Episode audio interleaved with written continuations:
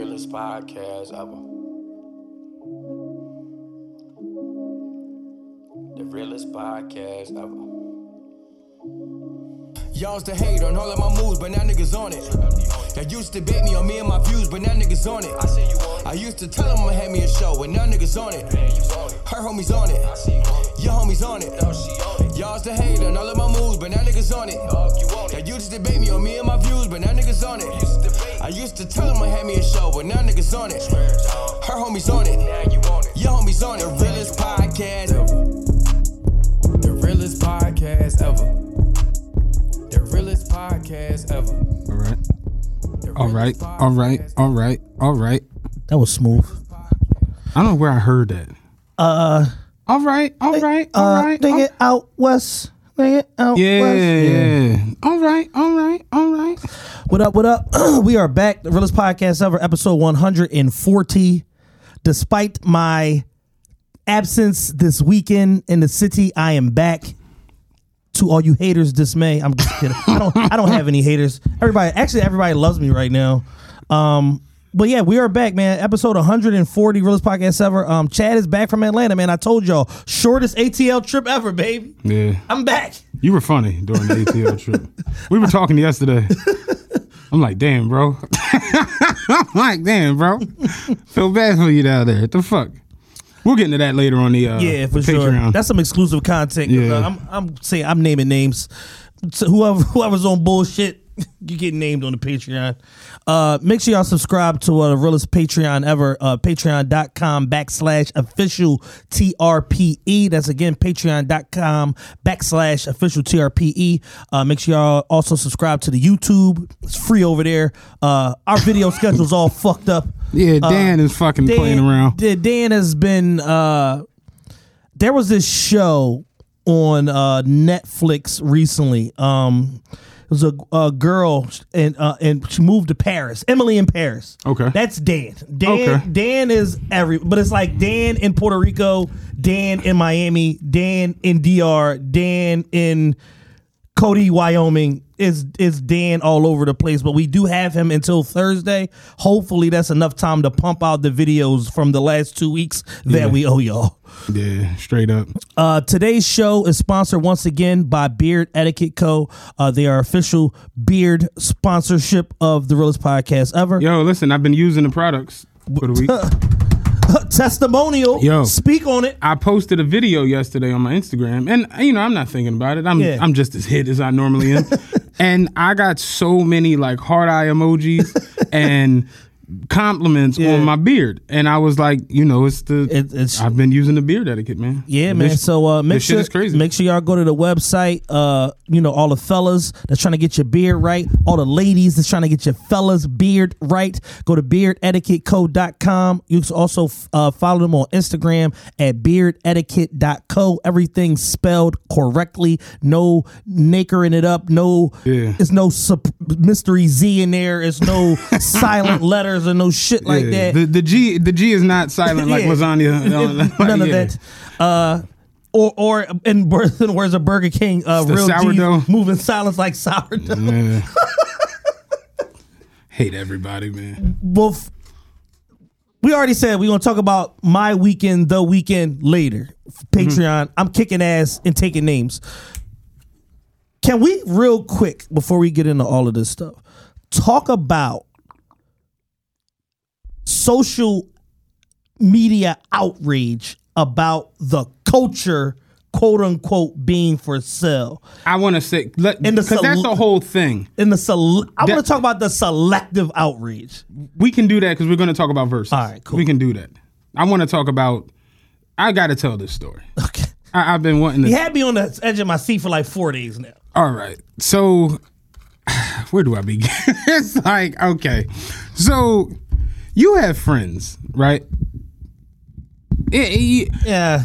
Yeah. you, you, you- I'm, I'm getting to a point where it's less and less. I just know people. that's where, listen, after this past week, I'm like, yo, at this point, it's going to be you, Jules, Ra, maybe my dad, Cut the deck with everything. and, and like everybody, because it just, you know how you got friends. Like, you got, um, who's a good friend? Like, um, Rick 80s Yes. baby Rick. You know Rick. You know where Rick came from. Shout out Rick. His his uh he posted that day his parents had their 40th anniversary. Yeah. And I'm like, his mom is a real trooper because 40 minutes around Big Rick, is Insufferable. It's rough. 40 years is crazy. Shout out uh, Big Rick and his wife, 40 years. But you not you know 80s baby Rick. You know where he came from. Yes. You know the the, the conception of y'all being friends. Know his, know his grandmother, knows Aunt Sheila, know Yeah, everybody. And that's how a lot of my friends are. My man Steve, Jules, right? I know where they came from. You know how you got friends where you like, I don't really know where you, came don't- from. You don't know their origin story. Yeah. I don't I don't really know where you came from, boy, but we cool. You know what I'm saying? You know, this would be somebody you met through school, going to a summer camp, a football camp,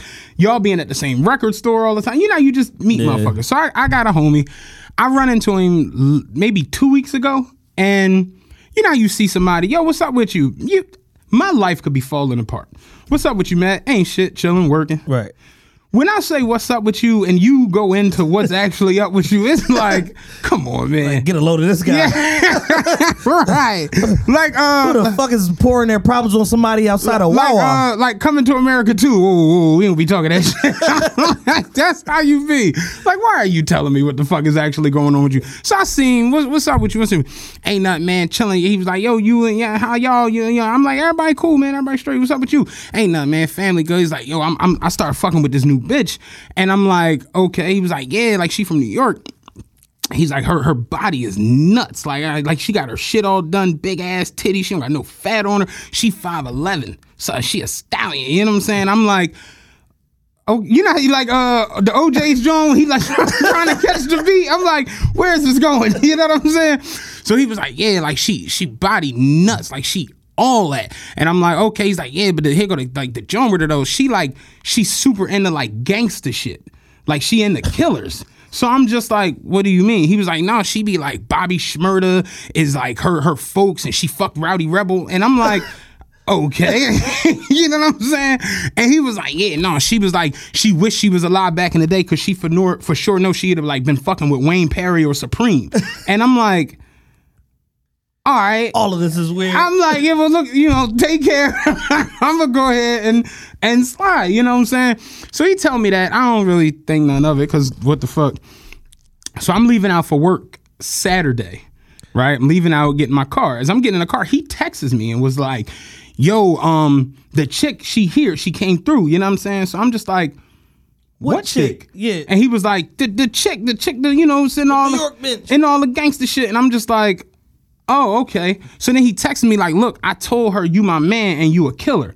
So I'm about to FaceTime you and put you on with her. I need you to act like a killer. And I'm like, what the fuck do killers act like? You know what I'm saying? I'm like, OJ's a killer. The nigga plays golf. I'm like, what the fuck do killers act like? So before I could like, I'm texting him like, what the fuck are you talking? Yeah. All I hear is, I'm like, oh my god, you know what I'm saying? so I'm just like, fuck it. I, hmm, so I open the shit. I'm like, why the fuck are you hitting me up? You know I'm about to go put work in. He was like, yo, yo, babe, come look, it's my man right here. He about to go shoot somebody right now. Come look. So I'm full on in go mode now. I'm like, fuck it. So he puts the bitch on the FaceTime with me.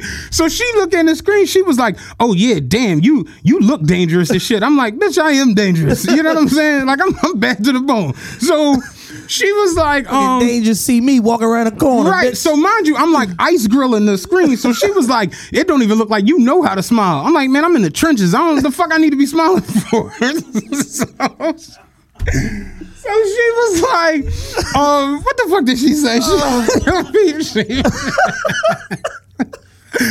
she was like, um, she was like, I, she was like, damn, it don't even look like you know how to smile. I'm like, yeah, bitch, I'm in the trenches. I ain't no smiling out this motherfucker. You know what I'm saying? Whatever, whatever. So she was like, um, "Y- y- why you look so serious? I'm like, I'm a killer, bitch. Didn't you get the memo? You know what I'm saying? Like, what the fuck? So she's staring into the screen. She was like, wait, are, are, are you like a dirty cop or something? Mind you, I got my SEPTA shirt on. So she can see the blue shirt. I'm like, yo, you asking a lot of fucking questions for barely fucking knowing me. I'm like, if it, if it means something to you, yeah, bitch, I'm a cop, but I only joined the force to rob drug dealers. The fuck is it to you? So she was like, oh, I like the way he talk. He talk aggressive. So my man, like, yeah, that's my man. Like, he real deal. Like, any motherfucking problem, I go to him. Like, niggas already know what time it is with him. I'm like, yeah, they only know what time it is with me because the bus schedules is online. Like, what the fuck? Public information. yeah. So so she was like, "Yo, like I like the way you talk. Like you, you, you, you talk that shit." He was like, "Yo, stand up, twerk something for him, twerk something for him." That and that's he, that's why I sent you the. Bitch stands up, starts popping that shit on. I'm sitting, I'm like, "Yo, it's two in the afternoon on a Saturday. I'm going to work. like, what the fuck?" He just going crazy, smacking ass. Like, "No, no, pull them titties. You said them titties only for killers. Pull them titties." I'm like, yo, what the fuck, man? Uh. Dog, and I screenshot the joint me on it because I'm like, no one's gonna believe that this is actually happening. So he was like, yo, yo, I ain't gonna hold you up, bro. Like, you know what I'm saying? I just wanted to check in with you. Da, da, da, da. da. I'm like, yeah, whatever. I got shit to do, man. You know what I'm saying? so she was like, bye, I hope to meet you one day. I'm like, bitch, you ain't fucking getting nowhere near me. Fuck is you talking about? So he hang up. He text me like, "Yo, good looking boy. Like, I appreciate it." I'm just like, I drove to work in silence. you know what I'm saying? Like, I didn't play no music, no It's- podcast. It's, it's certain moments in life where you gotta just take a minute to reflect on like, how did I get here? And I'm like, what is it about me that I didn't even flinch? like yeah, the face you jump right in the character. You turn right into motherfucker Jones from uh, Horrible And- Bosses. And, and I'm sitting there, right, exactly. and I'm sitting there like, the fact that there's even people out in the world that are like this is crazy as shit. You know what I mean? She, I, I'm, I'm assuming he ran down. You know what I'm saying? Like because I'm. A, my favorite part is you said them titties was for killers only. that's that's my personal favorite part. but in his defense, her body was absolutely insane. And it was wilder because she had like a gold teeth. Oh shit. Yeah, so when she came into the joint, I'm like, oh, I know you drive a Peach Legend coupe. And she was like, what? He burst out laughing in the background. she was like, what? I'm like, nothing, man, nothing. You know what I'm saying? But yeah, definitely had me on FaceTime acting like a, a killer for some New York bitch That's hilarious. with a crazy body the other day. And after that, I was just like, I'm cutting my friends list all the way. I'm hacking it down. Sure, sure had you in shenanigans. Had you involved in some bullshit. So now if I go to New York and I'm just at Junior's getting my cheesecake, you know what I'm saying? She, oh, that's the bull. We, we killing niggas. Absolute nonsense. How many drug dealers you robbed this week? Thirty cop ball. Straight nonsense, man. You got to deal with that shit. That was my weekend. And outside of that, and I thought about it, I'm like, this is like, I don't really have much excitement going on. So that was kind of lit. Like Yo. I, just, I got a dog and I got an air fryer, so it's like it's not much going on outside of, you know what I'm saying? In my old age, predictability has become like my favorite thing in life. Of knowing like I'm gonna get up, I'm gonna work. I'm gonna do this. I'm gonna do some shit for the podcast. I'm gonna have these couple phone calls, and I'm gonna be fucking home by ten o'clock at night, and then that's just that. Like in knowing that, like my day is predictable. I don't think nobody's looking to shoot me or nothing like that. I don't got to worry about the ops or they cousins or none of that shit. Like the predictability of life day to day has become like literally my favorite shit about being old and washed. Uh, yeah, it's it's it's got its its its ups and downs. You know what I'm saying? Like that's definitely up. Knowing what the hell is gonna happen today, knowing you going home, hopefully, um, knowing and when you get home, you know, ain't gonna be no nonsense there Yeah. waiting for you. You know what I mean? Like so that's that's definitely a uh, very high. The low, like I said, there's not much excitement. So when your homie calls you acting like yo, need you act like a killer, you like all right, all right. How'd you know I was practicing my Suge Knight impersonation? And that's the joke for me. I'm like, I put forth a G list acting job on being a, a killer, and this bitch was believing it. You know what I mean? It's fucking insane. Like, Because she was already invested in the lie. yeah. Even before you jumped on, she's already like, I'm meeting a killer today. yes. I beat the killer today. This shit is going down. Yeah, when you actively telling people you fuck Rowdy Rebel, that's a That's hilarious. that's a wild, wild life, bro. Like, Like that's our claim to fame. Like that's our come on. Hey, how you doing? I'm Simone from BK, Flatbush, uh, GS9 all day. Yeah. Fuck Rowdy Rebel. GS9 all day. Real shit though. But I guess the big news for this week. Do you want to go Verzuz or do you want to do stimmy? Gotta go stimmy first. Okay, so it was the one year anniversary this week of the shutdown. Did you know that? Yes. Yes, one year since they told y'all asses to stay in the house. And I thought about it the other day. I'm like, damn, yo, I really miss phase one. Yo, phase one was the best shit ever. Cause this weekend it was like nice as shit. Well, this past week really was Yeah. nice. So I mean, the streets were flooded. they were them dirt bike niggas.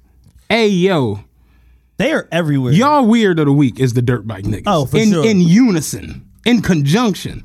Y'all yo, the whole Broad Street smelled like lawnmower. I'm talking about them niggas was up Petrol. and they was up and down Broad Street. The same three or four clicks of niggas. I'm talking about every my trip's three hours on the 27. Every time I came downtown, ah, ah, ah, just ripping through shit. One of them niggas got like a golf cart. yeah. Like a his job is to block traffic. his job. That's his role. It's like we got a flanker and then we got him in the rear. Yo. Like that's that. It was I saw the other night the um it was like a like a group. They was like all on motorcycles. Like real motorcycles Yeah. with bitches on the back. And then one of them had a dirt bike with a bitch on the back. But it was like a 80. And he was trying to keep up with the And when he pulled up to the red light, he had to keep revving it so it wouldn't cut off. Fucking the fucking alternator ain't that strong. He gotta keep. And then when the shit. light turned green, you know, bikes can shoot the fuck off. So they vroom, vroom, vroom, and him in the back. I was like him in the bitch on some straight dumb and dumber shit. Y'all been a mess with these fucking bikes all week. But the uh I was saying how phase one was the shit because Yeah. the streets were remember when it was like motherfuckers was kind of scared to come yeah, outside. no, motherfuckers thought they was gonna go to jail. Yo, you was gonna get hit with the stick. Yeah, they thought the officer was gonna be like, Oh shit! going to the Yo, club him upside the head. shit, dumbass back in the Fa- house. Uh, they yo, thought it was gonna listen. be like Italy. I remember phase one, dog. I was lit. I had to be at work at three thirty in the afternoon. I was leaving out the crib at three ten from the airport, It's my no- nigga. it's like no traffic. seventy six was wide the fuck. I remember getting on seventy six some days. Like, wait. Is this shit open? Am I supposed to be on here? Because it was no one on 70. Dog, 76 was wide. The fuck gas was like two bucks. Yeah. You know we got like the highest gas in the nation right now. Yeah. Like phase one was the fucking truth. Niggas had to get on the back door of the bus. That shit was all that. Yeah. I'm like, damn, we need another fucking pandemic. And then right around May, motherfuckers figured out that there was no consequences to their actions. And then slowly but surely, the street corners start filling up. The dice games start getting scheduled. it was hootenannies all over the fucking the place. ATMs start getting blown up. Yeah. The first Dog, round, the the ATMs getting blown up was my my highlight of the fucking whole pandemic, yo.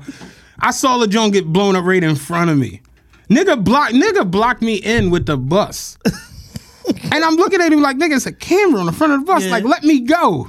He like, "Man, fuck out. and blew that joint up, dog. Boom. Crazy. Yeah. One year anniversary is a, a year. Into the I want to go on record as saying Chad Fain, Raheem Palmer, Matt Cain, all of us knew this shit ain't gonna be no week. No. Remember when motherfuckers thought it was gonna be three weeks? Yeah, motherfucker, I had motherfucker tell me three weeks. I had motherfucker tell me 60 days. Like, oh man, you know, Yeah. it's just a quick little joint, man. By June 1st, we out. We def- maybe not May 1st, but June 1st, we outside, man. I'm telling you. Mm-hmm. I remember that And I'm shit, like, yo. yeah, you might be outside, but it ain't sanctioned, dickhead. Yeah. Like, you don't get rid of a global uh, chemical warfare in 90 days. I think what's gonna happen is they're just gonna stop reporting on it altogether. Because it's crazy because I saw the thing the other day was like, yo, uh, 1,800 people died today from COVID.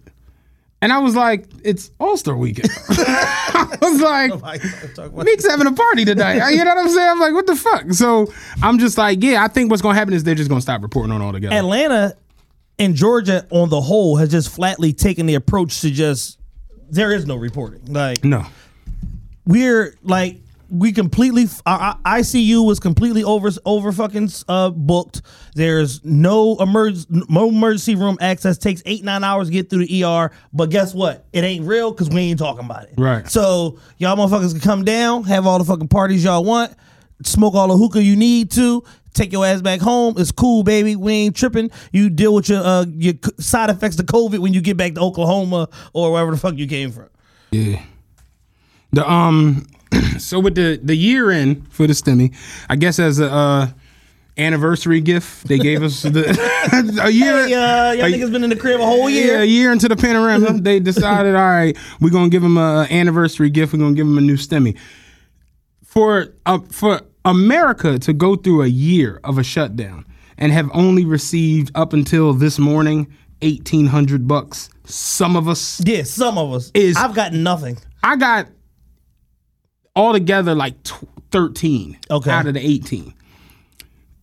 It's insanity to even to even put these per, even when they did the first part, the first stimmy, and the second part of the first stimmy, because it was like a two two tone stimmy. Yeah, it was, You know what I'm saying? Yeah. It wasn't like it a, was a, it was a flip flop stimmy. it was like a um like a uh, you know how when you you bet and you do like a if bet, like give me the Knicks if the Pistons. you know what I'm saying? Like it was like all right, first stimmy hit, then we got a little bit more for you. You know, this is the remix. So it's like okay, cool. You give out eighteen hundred dollars over a stretch of a year is like you do realize this is literally hundred and thirty dollars a month Yeah. For people to say, you know, no, it's it's then for them to turn around this go round and like we're afraid to give people fourteen hundred because they might quit their jobs. They might never go back to work. And I'm just like, what America do y'all live in? what America are we in? Like I done seen motherfucker blow fourteen hundred playing uh, three card Molly during the fucking pandemic. Like, what are you talking about? Yeah, they really be playing three card money on fucking Market Street. Still, it's the same niggas that got me back when I was twelve. It's the same niggas still to this day. Yo, What Deontay Wilder say? To this day, it's I watched- the same niggas. I watched my homie do that shit one day. The boy had like a rock under soda caps, and he was like, you know, same John. And I was telling him, I'm like, it's never the one you think it is. Yeah, no. Like if, if you're following one, it's not that. one. It's just you, you're just better off not following it and just picking, and just guessing. as opposed to Crazy man. Like yeah. I saw uh I saw YK Osiris lost ten bands. he was in a sneaker store. YK Osiris goes through a lot. Yo, he Like he goes through a whole lot Like, out there in the world. Like he he's like woke but dumb as shit knows what he shouldn't be doing but, but does it anyway does it anyway. Yeah. like i'm worried about financial empowerment and i sold all my foreigns but i just lost a hundred thousand gambling at mustard's house Yeah. so it's like just sit down and shut the fuck up I bought some fake Gucci and mixed it with some real Gucci. Fuck you gonna do? But get fried on the internet with the one year anniversary and the anniversary gift, Moneybag Joe, as some people are referring to him that was as hilarious Moneybag Joe and uh, Kamala, they signed a 1.9 trillion dollar relief bill, Yes. new relief bill. Um, basically, it it basically overnight approved fourteen hundred dollars for pretty much all Americans who make under eighty Mm-hmm. If you make over eighty thousand, you're getting nothing. yeah it's all or nothing It's all or nothing. yeah unlike the trump plan where it was an escalator you get part of the money Right, this John all or nothing and good old democrats right, define you got to read the fine print when it comes to the Democrats. Before this, the first two stimmies that that dropped had economic protection on them, meaning that if you owe the government or some company or whatever or child support or something like that a garnishment, they couldn't garnish your stimulus. right. Not this time. No, So motherfuckers is supposed to get fourteen hundred, they getting eleven twenty five. right. 1088 shit like that because they getting hit with the garnishment Right. on they stimulus so that's a whole nother thing to the sneaky shit with the democrats The Democrat Party is nuts. they stink They stink. the fact that like they failed to produce a dynamic candidate post obama all the way through trump's uh all Like, the way we- through like- Trump's like- camp, initial campaign, then his whole presidency, and they like dig Joe Biden up. Like Right. that's the best that we got for you. If Trump doesn't fuck up so bad, He walk, He he, wa- he- walks back to the president easily, easily, not even close. He walk back to the president. But that that Corona shit fucked him up yeah, his problem bad. is he had as many lows as he did highs, and all his highs were fixing his lows. That's the fucking problem with Trump. But if he just didn't just like just be a total jackass and in Charlottesville and all of that old shit, like he would have he would have landslide victory. He would easily have walked to it. easily. Cause he cleaned the he mopped the floor with Hillary uh, goofy ass. And I, I was saying it to myself the other day. I'm like, think about you got a, a stimulus check coming, and it's just like it's already not enough to you know help you out. Really, Do anything ever, but make a bad decision. right? Exactly. Oh man, Gucci got them new uh, Philly versus everybody.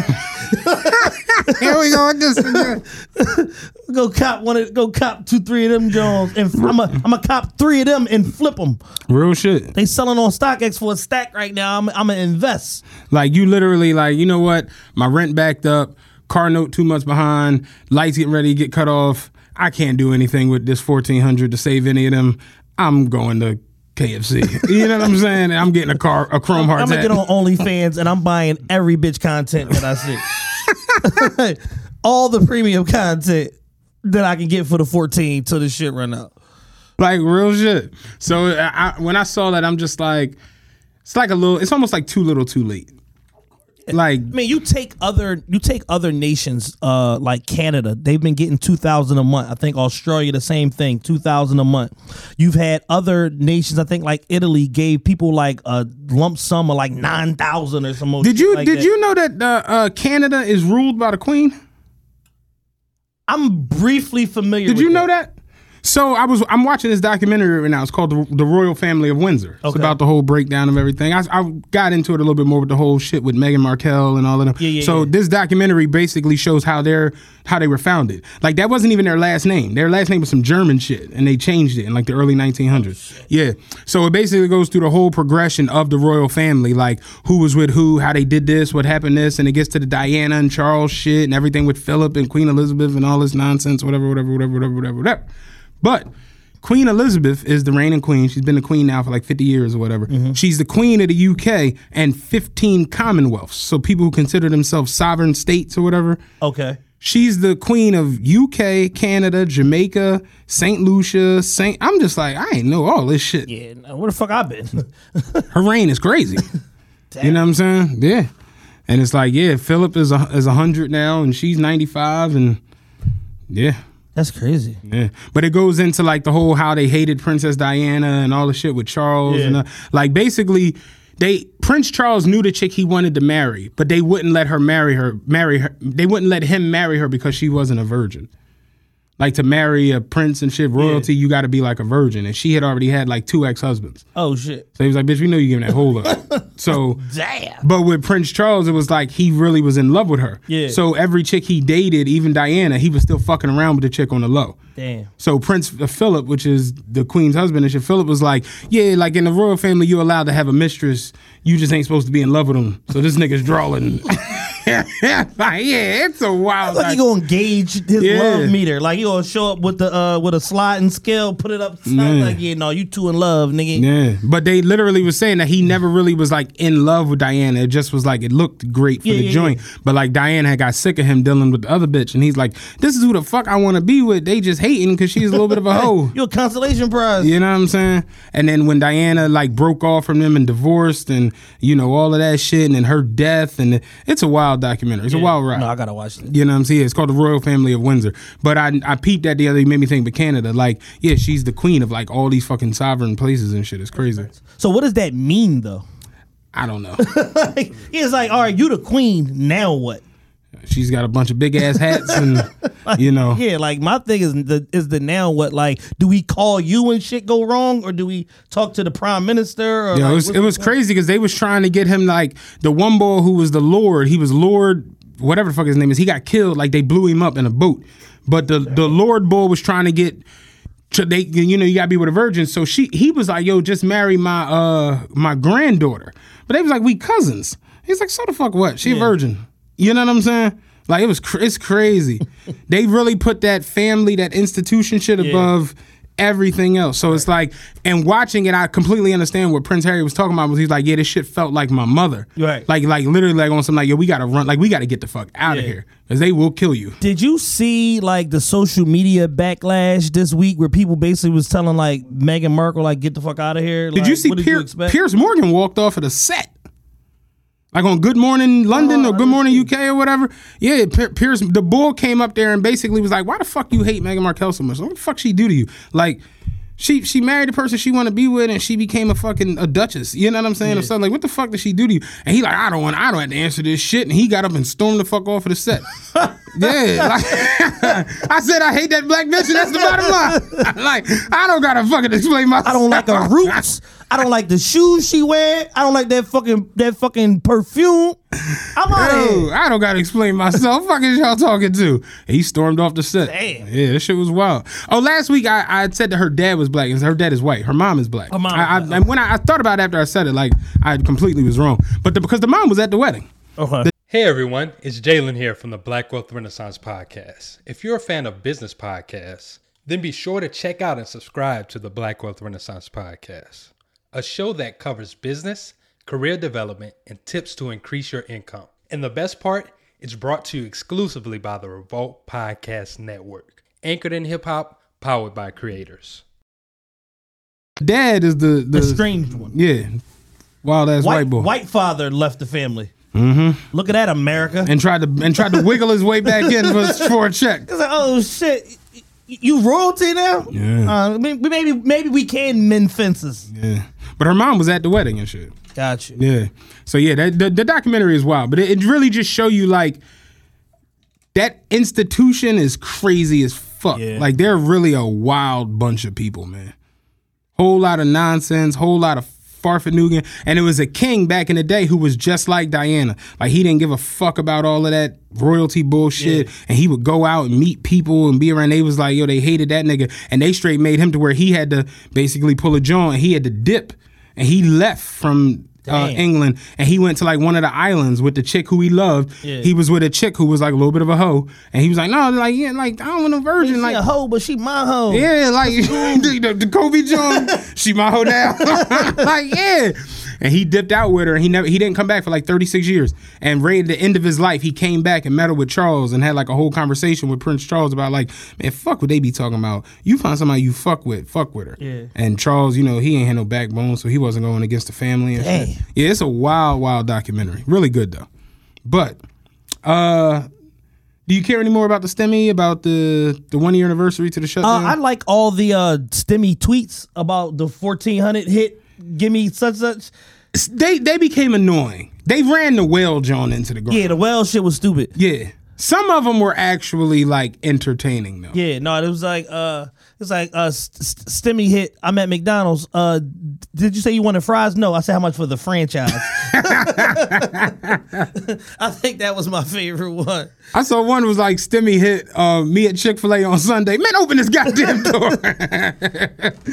so it's like yeah, for it's it's fucked up to, to say that like we as Americans are are really really terrible. Of course. because only Americans could go through a panorama for a year where you couldn't go outside, people couldn't work, people were losing their jobs, people were dying, and then on the flip side to that, people get hype about fourteen hundred bucks. Yo, losing a shit. now I will say this: on the flip side to that, um, I've been grinding on my life. Twitter was annoying this Oh, shit yeah. this week with the whole oh y'all hype about fourteen hundred. Why y'all why y'all need fourteen hundred? Like shut the fuck. yeah, up. I mean, my thing is this: like, all of yous. I already like money. When you add free in front of money to where I don't have to do shit for it, like I kind of just like wake up. yeah, just kind of wake up and it's just there. I fuck with that. yeah. on the flip side, it's like it's like you said, it's not really a life changing amount of money unless you literally have no money. I mean, you figure they was giving fourteen hundred plus fourteen hundred for every kid, right? Yeah. So I, I was like, I'm like Keke Wyatt about to make twenty grand a night. You know what I'm saying? That's a lick Somebody I know got like uh like nine thousand or some old shit like that. for kids and shit. Yeah. yeah, like Yeah. pretty cool. Problem is, you still got to feed that mother, little motherfucker for the rest of the year. Hey, you go to Murray's, get the fish sticks, get Fucking the French toast. Get the, get the burgers with the cheese in the middle. hey, they straight. You know what I mean? Um, I will say this though, going forward, this is my last thing. If we do ever incur or walk into another pandemic again in our lives, I'm Yeah. definitely gonna be unemployed. That essential shit is for the birds. Right? Yeah, you know they talking about giving us some heads. But I'm like, man, they ain't talking. Shut your black ass up. ain't giving you nothing. The fuck are you talking about? I'm telling you that they ran that essential bullshit into the ground. yes, they did. So you essential, essential, you essential. Asian boy, my job, essential, you essential. like dog, fuck out of here. Next Yeah, they hit us fucking with the uh. next pandemic, I'm gonna be unemployed. Yeah, they hit us with I'm the. telling They you. told us the supermarket employees was essential. I want to go to sex. You know what I'm saying? Yo, the sex, the sex lines Joe, was legendary. the sex line, I, I seen that shit. I was like, this is unbelievable, yo. Like my one of my homies, though, one of my homies who never like has money, like perennially. like I saw this nigga, yo, this nigga got a tribal tattoo on his shoulder. I'm like, when the fuck did you get that? Yo, I got that in Tulum. When the fuck did you go to Tulum? like what? Like, oh, motherfuckers was living they motherfuckers was becoming who they wanted to be this Yeah, year. no you feel bullshit. Me? He got dreads now, like shit yeah, niggas, crazy. niggas reached their full potential. Give me the full dread cap. Yeah. Yeah, this shit going, this shit going bald. Give me the full Fetty Wap. Dog. Blind my situation. And I said that shit even like my job. I'm like, yo, why y'all just didn't furlough motherfuckers and let people go hit that unemployment? You know what I'm saying? Especially with our job because they actually clipped hours on us. You know what I'm saying? Yeah. Like we actually lost money going through the pandemic. Yeah, they changed y'all run like I remember like five times in like three weeks or some my shit like run. that. tell you how crazy this shit is, right? My run pay 56 hours a week, so that's my normal job without overtime. It's 56 hours a week. So they took us down to 40 a week, but we was only working four days. They, that was their like caveat, like, oh, you you only got to come to work four days, and you only work eight hours a day. I'm like, yeah, but if you make 56 hours as your salary, and you go to 40 that's 64 hours in a month. Yeah. you feel what i'm saying? 64 times 32 nigga we talking about $2000 a month. You losing just on the string and we'd have no overtime. You know overtime in my joint is like borderline unlimited. Yeah. you have no overtime and you lose 64 hours of your regular pay what the fuck? Yeah, why bother? Let me furlough me. Please. like what the fuck? So I, I was just like yeah next time it comes around i'm driving a bus into a 90 car pile up and i'm just gonna be unemployed. You know what i'm saying? Like fuck that. I don't got time. But do you feel like it's gonna end anytime soon? No, absolutely not. There's uh, you know, uh Moneybag Joe said that there's basically going to be because you know right now there's a shortage of vaccines. That's Mm-hmm. the whole issue. So they're saying it's going to be enough vaccines to have every American adult vaccinated by the end of May. I don't believe that. I think it's bullshit. Um, All right, do you plan on getting the vaccine let's do that uh, I don't. I don't know. I'm. I'm indifferent to the shit. Like, I, I here's my thing with the vaccine this is just as simple as i can put it right you have to go get two shots you get the vaccine you still have to wear a mask. We still have to separate six feet apart. My favorite restaurant is still closing at nine. Yeah. i don't understand the purpose in going to get the fucking vaccine. I don't. As of right now. Yeah. now i know eventually i'm gonna have to get it but my thing is like we get the vaccine and then what Yeah. Exactly. That's the all that. I'm not saying I'm not down in the vaccine and saying don't do it or don't don't walk into your job and be like Matt said like no I, I'm because My I'm favorite podcast said the vaccine is some bullshit. because I'm most likely gonna have to get the shit. Yeah, for sure. But my thing is, you get it and then what? Like, does life go back? Could you I, do you remember life pre-pandemic? No. At this point, I don't. Like the other night, I was pulling into the mall, right, the uh, Plymouth Mall, and Yeah. Boscov's closes at eight now. Right. So you know, Yeah, Kick and Pressure closes at like seven o'clock during the week now. So, and I remember when that shit used to be open until ten o'clock at night. Yeah. All the twenty four hour shit is pretty much over. a re- So it's like, do we are we gonna ever go back? Like you do remember, life had gotten to the point where it was twenty four hours. Yeah. All the fast food, the, it was spots that was open super duper late and shit. It it's none of that now. So do we eventually go back to that? I think that just in general. All right, so from a business, I think now they get into a point where you might even have to have proof of the vaccine to fly. Yeah. So I think I think business or speaking from an economic standpoint, business wise, I think that these businesses have gotten comfortable with trimming so much fat out of their operation and realizing like maybe we didn't need to be open 24 hours. Right. Maybe 14 hours a day is cool and we can fucking just save that money that operationally would cost us to be open those other 10 hours or whatever the fuck. Um, you know, we don't there, there have been positions jobs that have been completely eliminated that are never coming back. The same way like it happened in 2008. I remember when I was when 2008 economic downturn, the housing market crash happened. I was working at Enterprise. That shit hit like a fucking tsunami. They literally anybody that was like a, a high money earning branch manager got fired. The assistant manager got promoted because they could pay him or her less than the branch manager that was making 80. We could pay this person 60. So they saving a 20K spread across the board just in that position. There was a position called the regional rental manager that made 225 to 275,000 a year. Eliminated. All of that positions, uh, all of that positions responsibilities got absorbed between the person above But- them and the below person below them. So now you an area manager making 140, but you got the responsibilities of somebody that was just making 225. And not only are you not getting no uh, more money, you just lucky to have a job. Right. Because you could be out on the fucking street and having to live off unemployment, which is going to max you out at a rate of like 55k a year Right. and you was making 140 you're, you're not going to be able to fucking function unless you get some form of a severance cash out your stock blah blah blah but Right. then that's a, a short-term solution so fast forward back to now 2020 going into fucking 21 a lot of these companies have realized we don't need a big robust office people can work from fucking home we don't need to be if we are a, a brick and mortar location that thrives off of traffic whatever the peak hours of traffic are that's the only time we need to be open Right. um so it's like there's been so much elimination. But I feel like that's a domino effect to everything. Even when you look at like the Comcast building, I remember when that shit used to crack.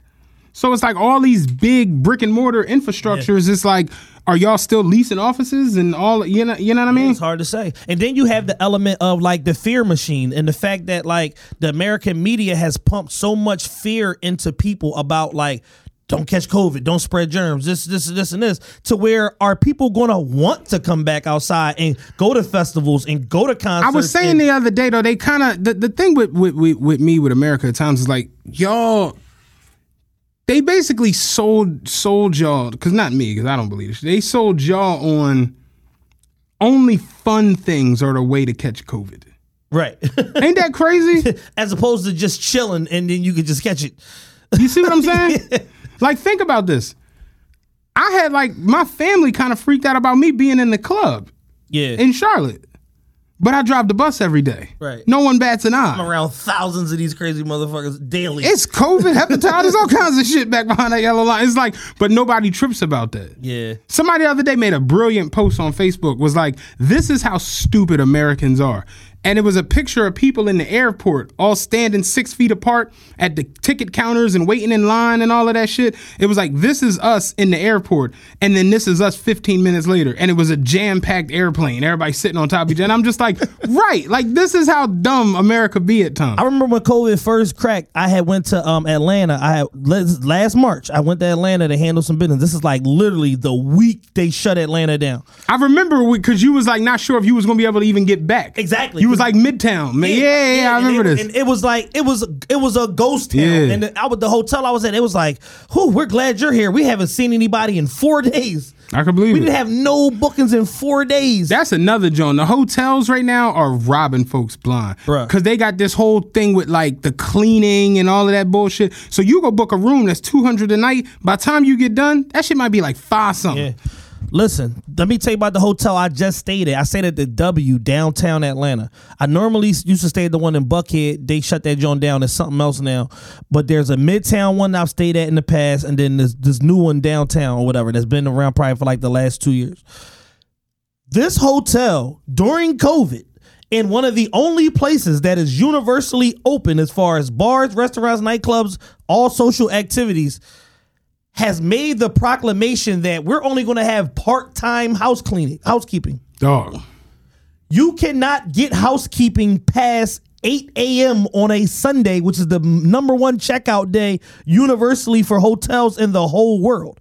Then on top of that, there isn't even a housekeeping person around for the rest of the day past one o'clock.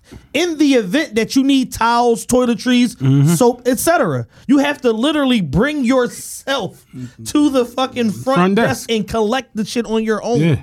And it's Wh- like this when- is a, allegedly supposed to be a four and a half, five star hotel. When I stayed at, where the fuck was I at? Was it in Charlotte?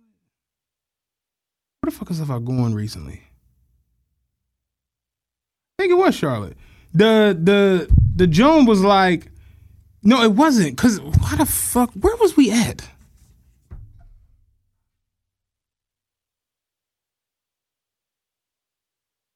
Oh, when we went to Virginia Beach, they was like, there is no housekeeping. So keep your room straight. We'll holler at it when you leave.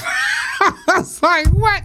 I, There is no housekeeping. it was a sign. It was like housekeeping won't come in the room during your stay. So literally, you check into the room, you there for three days. We not coming into the room until after you leave. That's nuts. So when you leave, they come in, spray the room, and then they do the house. Cause but they didn't want to come in every day. And I was just like, It's like that's one of the joys of going on vacation is like you fuck the room up and then You you come back go out into the room. world and you come back and the room looked like something. So it was like you coming back, you just like ah. Yeah, no, that shit that shit is extremely strange. But it's now the like- hotels are like it's almost like they're overcharging it for me. Y'all are charging all this money with these cleaning and service fees, but then none of the amenities in the motherfucking hotel or even Right. the pool ain't open, the fucking bar ain't open, the restaurant ain't open. Well, you can't listen. can't get room service. everything at this motherfucking hotel was open. Hey man, and where I was, I was at the John in uh, VA Beach. You came down for the breakfast. They had motherfucking uh, super donuts. I said, y'all playing games around this motherfucker, man. y'all, where's Pharrell? Where's Teddy Riley? Somebody got to explain this. That's some bullshit. Dog. So yeah, them hotels is wilding, man. But uh, hope everybody enjoy their stimmy. Yeah, Uh, use it wisely. Wisely means buy hats yeah. and electronics. Go to Hat Club, get you some some nice fitteds with the patches on it. and chicken wings and crab legs and every fucking thing else. Um, versus Yeah, you wanted to go into this I and everything around go it. into it because it's uh, it's more. It's more than meets the eye. It's more than meets the eye. And once I heard Swizz talk about it, I got really like excited and encouraged because there's like There's one major part of it that I really really like, and I you don't. Okay, you do have it in here. Yeah.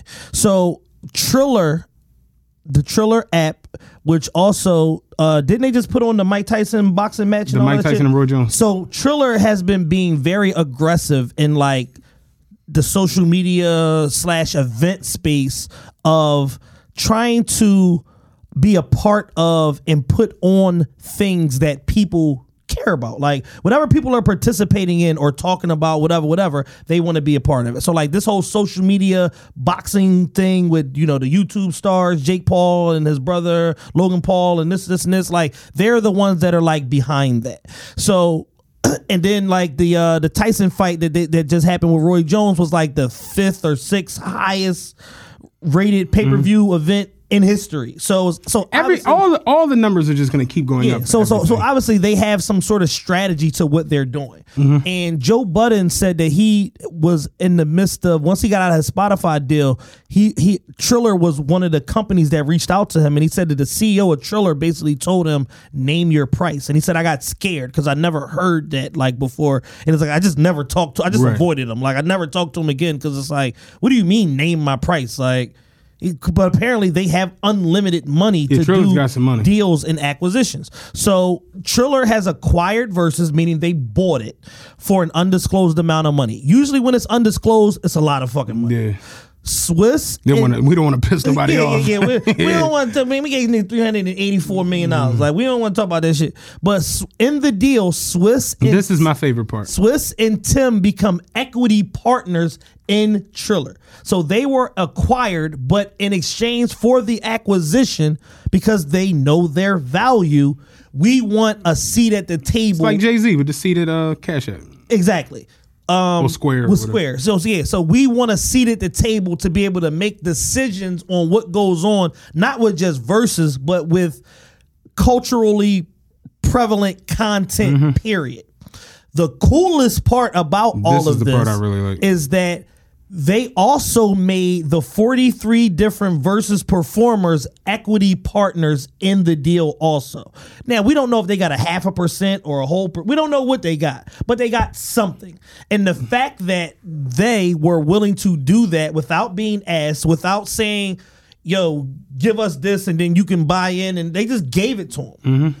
on top of the fact that they already paid them either through sponsorship money, uh, appearance fee, merchandise money, et cetera, et cetera. They You know, the, you know them, you know them compensated streams went through the roof. Exactly, but they basically say, "Yo, y'all help build this platform." Now, if it's a Verzuz, why was it 43? Shouldn't there be an even number? no, D'Angelo by his goddamn self.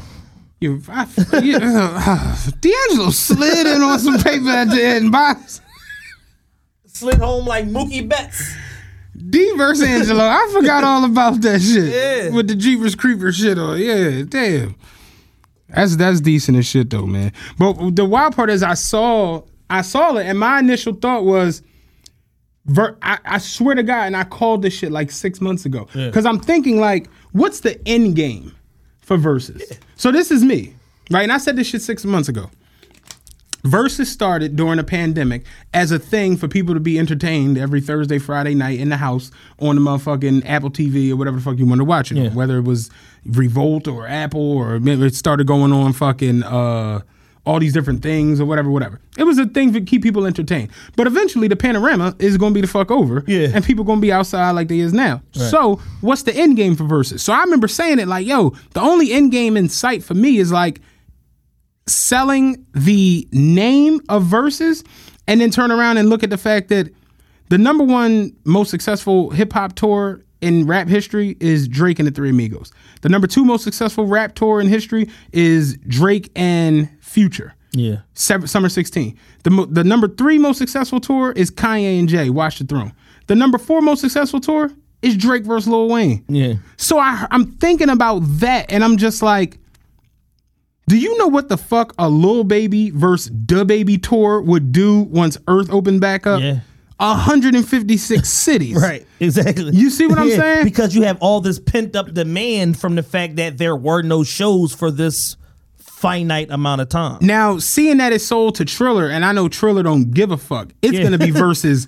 Eh, It's gonna be like daily Verzuz. You know what I'm saying? That shit's gonna be like Be a motherfucking uh, Eddie Morris versus Enes. dog. It's gonna be motherfucking uh uh uh Lionel Richie and the Commodores versus Faarooq and the Nation of Domination. that shit gonna go down. Yeah, no, They're no literally gonna get to the point where it's gonna be like a reality show. Verzuz hosted by fucking Adam Levine and you know Kelly Clarkson. Like that's just how it's gonna be. They gonna have Verzuz daily, all shorts, sh- all type of real shit. talk. All of the little Jones that can fit within a 15 minute window. Yo. yo, these niggas, these niggas kind of stink. They don't got 20 songs, but What's, they got three. what's the black chick everybody like on Fox? oh, uh, uh, Alex Holley. Alex Holley. Alex Holley versus Yuki Washington, nigga. it's going down. It's gonna be Verzuz every fucking where. Like it's just what it's gonna be.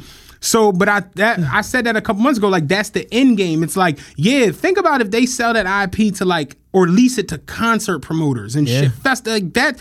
Lil Uzi versus uh. Who the fuck else is big that's a young nigga? Lil Yachty. NBA YoungBoy. Yeah. Yeah. just what it's going to be. I personally think that a Lil Baby versus Da Baby is going to be like the biggest concert shit in the next couple crazy. years. I'm telling you. Don't mark my words. I said it here first. Telling you. So I was like, like, yeah, that's the end. Like, you can't just let something that big just fizzle the fuck out and be like, Yeah. oh, we ain't logging in no more. We back to regular life. you no, fuck no. Nah. So the fact that they went and got paid, the fact that they brought in DMX now has fucking equity in fucking Triller. You got to think about that. Yeah. DMX, fucking uh, RZA, and Primo. Sean Garrett, the pen. Sean Garrett, I'll fuck you up, nigga. Real shit. All these different people now have equity in this company. Yeah. It's pretty lit, man. Yeah, no, that shit is awesome. So I, I saw LLC Twitter. Losing their shit. Yo, the They've been on a tear the last two weeks. LLC Twitter jumped out the window and was like, if it's all about ownership, why the fuck would you sell? And I don't comment on a lot of this shit just because it's like somebody's gonna tell me to shut up and I'm coming to where you at. Right. you, you know I'm a killer. So, so it's like, you know. WYA. Yeah. But in the grand scheme of business, this is just me on the outside looking in. I I'm, I'm not about to pretend that I'm no, no business great. Right. No. 98% of businesses get acquired by bigger businesses. Yeah. That's just the way it And go. to take it a step further, not to step on your point, you can get acquired when you ain't trying to get acquired. Right. If the business is big enough. right. And if the company that want you is bigger than you and got more money than you, they can acquire you whether you like it or not. Like I know this might pain y'all, but Jay-Z sold Rocawear. He sold Roc-A-Fella. Sold all of that shit. He sold half of the fucking liquor to the company who he hated in the liquor. Like, you know what I'm saying? It's just is what it is. That's the way it works. Yeah. Mark Cuban became billionaire Mark Cuban by buying the Mavs and the Mavs fucking value going through the You know they're getting paid in Dogecoin now. Yeah. They don't give a fuck. Yeah, they taking whatever. we don't give a fuck. but Mark Cuban got his money by starting a dot com and, selling selling it. it, yeah. That's the way it works. My biggest problem with all of this is that just on a layman's level is that we have way too because because information is abundant. We have way too many people that are not qualified to speak on shit Right. like this, speaking on shit Right. like this. And you have people that haven't never even brokered a deal to sell 10 peanut chews telling Swizz and Timbaland what they should do with their intellectual property.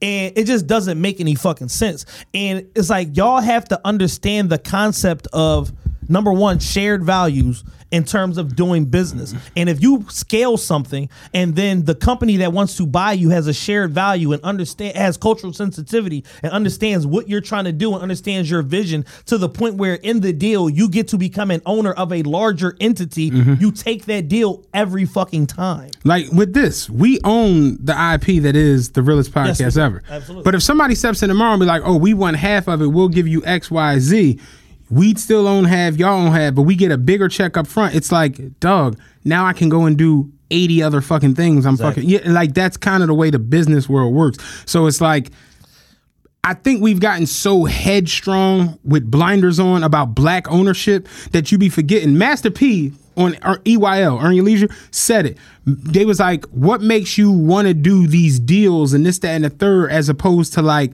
you know, because he did the deal for the whole rap snack shit. Yeah, and, Master P was With like, James Lindsay, uh, Philly nigga. feeling it. Master P was like, here's the reality of it. Being a 100% owner of a company that's worth nothing ain't shit. mean nothing. I'd rather be a 50% owner of a company that's worth a 100 million as opposed to being a 100% owner of a company that's worth 2 million. Yeah. Because 50% of the 100 is 50 million. A 100% of the 2 million is 2 million. like and it's the truth. It's like we be so like black ownership, black ownership and it's like no, that don't get it fucked up. That's important. But if you have a situation where you can literally go and get this and then sit on a board, Yeah. And make decisions on the overall state of black business and black culture as opposed to just your business. You take that deal 99.999 because now you could like realistically us we do a podcast if we get paid out on a podcast and we get xyz amount of mi- nigga we can go do a tv show because we our our names is our you know what i'm saying Exactly. i can do a tv show we can go into film we can go into this we can, we can put an album out Yeah. I- I was- comedy, whatever the fuck. It's just what it is. It's like yeah, people don't understand that shit it's like 100% ownership of something that ain't worth nothing is dumb. And as big as Verzuz is, it's still a niche product. Like what people don't understand is that a triple platinum song or tr- or or or uh, an event with three million viewers represents less than one percent of the population. It's a niche product. Right. You're still because you're still successful overall because you have a product in the marketplace that's generating interest, traffic, and making revenue and making money, potentially millions when you talk about on that scale. But when you have a company like Triller that might have 800 million fucking you daily users you want to be a part of that because now your 3 million can grow to 60 million 80 million 100 million just by being on the platform Right. so your company now your ip is inherently more valuable because it's exposed to more people Gary Vee was talking about that shit. I was watching one of his segments. He was talking about the whole shit with his pops, with it, with the wine business. Yeah. How they took it from worth three million to sixty million, and it was like he did that, but he was like not a, a partner, but he was like literally he had saved up money. He was like, okay. I got to get out of this so I can go do this. Right. And then he did that and he sold that and then went into that. He's like, I could have stayed at the fucking wine business the whole fucking time and just, you know, whatever, whatever. But I had other fucking visions. I and had that, and that just Gary Vee's story is interesting because it shows you that a brilliant business mind, it doesn't matter what line of work you're in. He was literally in one of the most mundane businesses you can be in. He's fucking local fucking wine and liquor distribution. Literally, like just relegated to New Jersey only. We just selling liquor in the state. We got liquor license, this, this, this, family business, had the shit for 40 years whatever the case may be. And he had the vision to say, all right, cool. Not only can I blow this up, if I'm given the levity to do what I know is right and use the internet to my advantage and market and this and this, not only can I do that, I can create a platform for myself to tell other people that you can do whatever the fuck you want to do in business if you're smart and strategic about it. And it's okay to start small and grow your situation and that's what people just like be failing to, to to understand about the greater significance of a person like Gary Vee because seven years ago we didn't know who the fuck this guy was and now he's one of the most important people in the business world and Yeah. everybody wants to talk to him because he's fucking brilliant Yeah, hundreds of millions in. and even still with him being completely brilliant he missed uh Uber twice Yeah.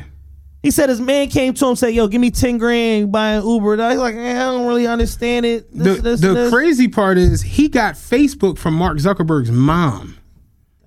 His mo- his mom and uh, whatever they were trying to do something else. So he's like, "You want some shares in Facebook?" He's like, before she could say, uh, "Do you want the shares?" He's like, "I had already fucking uh, uh, the wired her money- the money and yeah. shit." Like he got the Facebook shares from Mark Zuckerberg mom. That's nuts. Crazy on the second go round of investors. Yeah. Phew. And he was breaking down how the rounds work the A round, the B round, the C round, the D round, you know, the primary investors, angels, all that bullshit. It's like, yeah, that's that Yeah, and when he was crazy. talk, when he was talking about Uber, he said that's his greatest mistake as a business person that he missed out on Uber from an investment level. He said the first time I think it was ten grand. He said the second time it was forty five, and he said here's the thing: at the time I was probably worth 50, 60 million. There was no reason not to give him Yeah. the forty five grand. He said even if it fails, who gives a fuck? It's my friend. Right. Give him the forty five thousand dollars and see what the fuck happens. Yeah. He said then you look up you, and you, it's a you hear that, Jules? Like, Yeah, just just, give give me the- fucking give me the 45. bread. Just Real give it shit. up. Just give it to me. You know what I'm saying? We'll figure out the minutia and all of that later. But it's like if I if- Bingo. If, I have the foresight and a plan on t- and a good product on top of you know being a steward for your money, then it's definitely a no brainer. You know, Nas owns Uber. Like a lot. Not the Uber in itself, but he Uber and Lyft. and Lyft. Yeah, Nas getting in on both of them. like Steve Stoute said, Nas got it on everything. Steve Stoute. For Yeah. everything. He said he never says no. Nas uh was uh you know ring. Yeah. That that was his shit. Steve Stoute did an interview where he was talking about Nas back in the day, how Nas just didn't want to be like super duper famous and shit, and how he would like throw shit. The Hewlett Packard commercial with Jay Z with the hands for Nas. was for Nas. He was just like, no, man, I'm Queensbridge, man, Army Army jacket. Speaking of which, Nas finally won his Grammy. Absolutely, man. Hey Can we get some man, claps for hey, can we get some man? claps for my nigga NAS? Album of the year, King's Disease. Yo, Messiah type. Before the life, after the death, the last one left. He let his cash invest in stock. He came a long way from blasting tax on blocks. Nas finally won a Grammy, man. Yeah, he deserved it. It's an excellent, excellent album. 26 years. Yeah, He been nominated for album rap album of the year five times. That's nuts. Crazy. Finally got that. Finally got one, man. I didn't understand half the nominations, but you know, It's the Grammys. the Freddie Gibbs joint is all that. Oh, his, uh, his album was yeah, dope. Yeah, yeah, yeah. His album was dope. But like outside of that, I was just like, I, I don't, you know, Wasn't uh, Megan's album nominated? No. no, not her album. Oh shit. Cause I saw she won a bunch of stuff last night. Uh, Beyonce uh, cleaned up. Beyonce now is the most winningest uh, performer in Grammy history. Mm-hmm. Twenty eight Grammys. They like, look, we're gonna give you all the Grammys you want, but your nappy headed husband, he can forget it. he can forget it. You know what I mean? So yeah, so uh, Beyonce now has a uh, Beyonce has a has a count now of 28 Grammys overall, the winningest person in Grammy history. Kanye somewhere punching the air, and um, it was surprising that you know she cleaned up with the Mufasa jams. Like, I mean, the Mufasa jams work. yeah, it worked. You know what I'm saying? They work. I don't like them. And I think uh, that movie that she put out though, that video Yeah, album, that won a Grammy. All of that, yeah, all the joint with her in blue. yeah, yeah, all of that. that joint won. And uh, I think it's just it's just uh, a testament to how Beyonce is just like such a brilliant and timely person, and just knows like, all right, this ain't gonna sell a bunch of units, but it's gonna have a greater impact later. To where now, because she fucking won all the Grammys and all that shit, now it's gonna sell like She crazy. doesn't have an album of the year Grammy though. And I remember when she was up for uh, with Lemonade against Adele, and people was like kind of upset that Adele won, and I'm just like, what world are y'all living in, man? like, you know, Adele's album is like that shit's like the greatest fucking performing album ever. Yeah. So it's just like Yeah, it's just like the Eagles or some shit like that. like the that what was the song? Hello? You, you, Yeah. That shit it was, it was it was nothing Beyonce could do. And Lemonade wasn't really that good. People just there was a sensationalism of her telling the story. It was her being uh, messy. Yeah, and it was like, exactly. oh shit, fuck these niggas. You know what I'm saying? Yeah, I hate my nigga too. Yeah, I'm gonna take him back for fucking same shit. I appreciate Beyonce for making Lemonade because you It's know, cool, like it's the- a testament that you know if if Jay Z can cheat on Beyonce and get away with it, I don't know how he got flogged at home for doing what he did. Bitch, you got to take me back because Right. I'm Jay Z to you, bitch. So you gonna figure this shit out one way or another. Yeah, real shit. So it's just like, yeah, I, I personally was like, Lemonade is cool. It's not fucking great. It's like, eh. Um, I liked her. Uh, obviously the first album, Dangerously in that Love, shit is four. And four. Yep, Dangerously in Love. Four was four was Four is listen, phenomenal. It's that from beginning to end. Four is great. Uh, Beyonce is one of the you know in critical acclaim she gets her props, but as far as like record sales and all that shit, she should move a lot a lot more units. honestly, when I look and see that like Nicki Minaj is the most successful Billboard woman, I'd be questioning like, Yeah, how like, fucking Beyonce? Like, Beyonce has had a thing where it's like you know being in that weird label structure over at Columbia and all that shit. Her shit always leaked. That's why she had to do the secret drop with the Beyonce album because her shit leaked Yeah. every time. Like not like a couple days, like four months Yeah, early. yeah. Like oh yeah, this is the new Beyonce album that dropped June 11th. It's January. February. What's why, happening? Why is this Yeah. in everybody's inbox? Yeah. Like shit like that. And then she would still come out and do 435,000 the first week or some shit like that. But it's like, yo, imagine if they gave her a proper setup, like and her record just didn't leak all the motherfucking time. Right. And it's just like, you know, she's a, a, a, a you know, a female Michael Jackson. Like she's equally as successful. Did you see the WAP performance?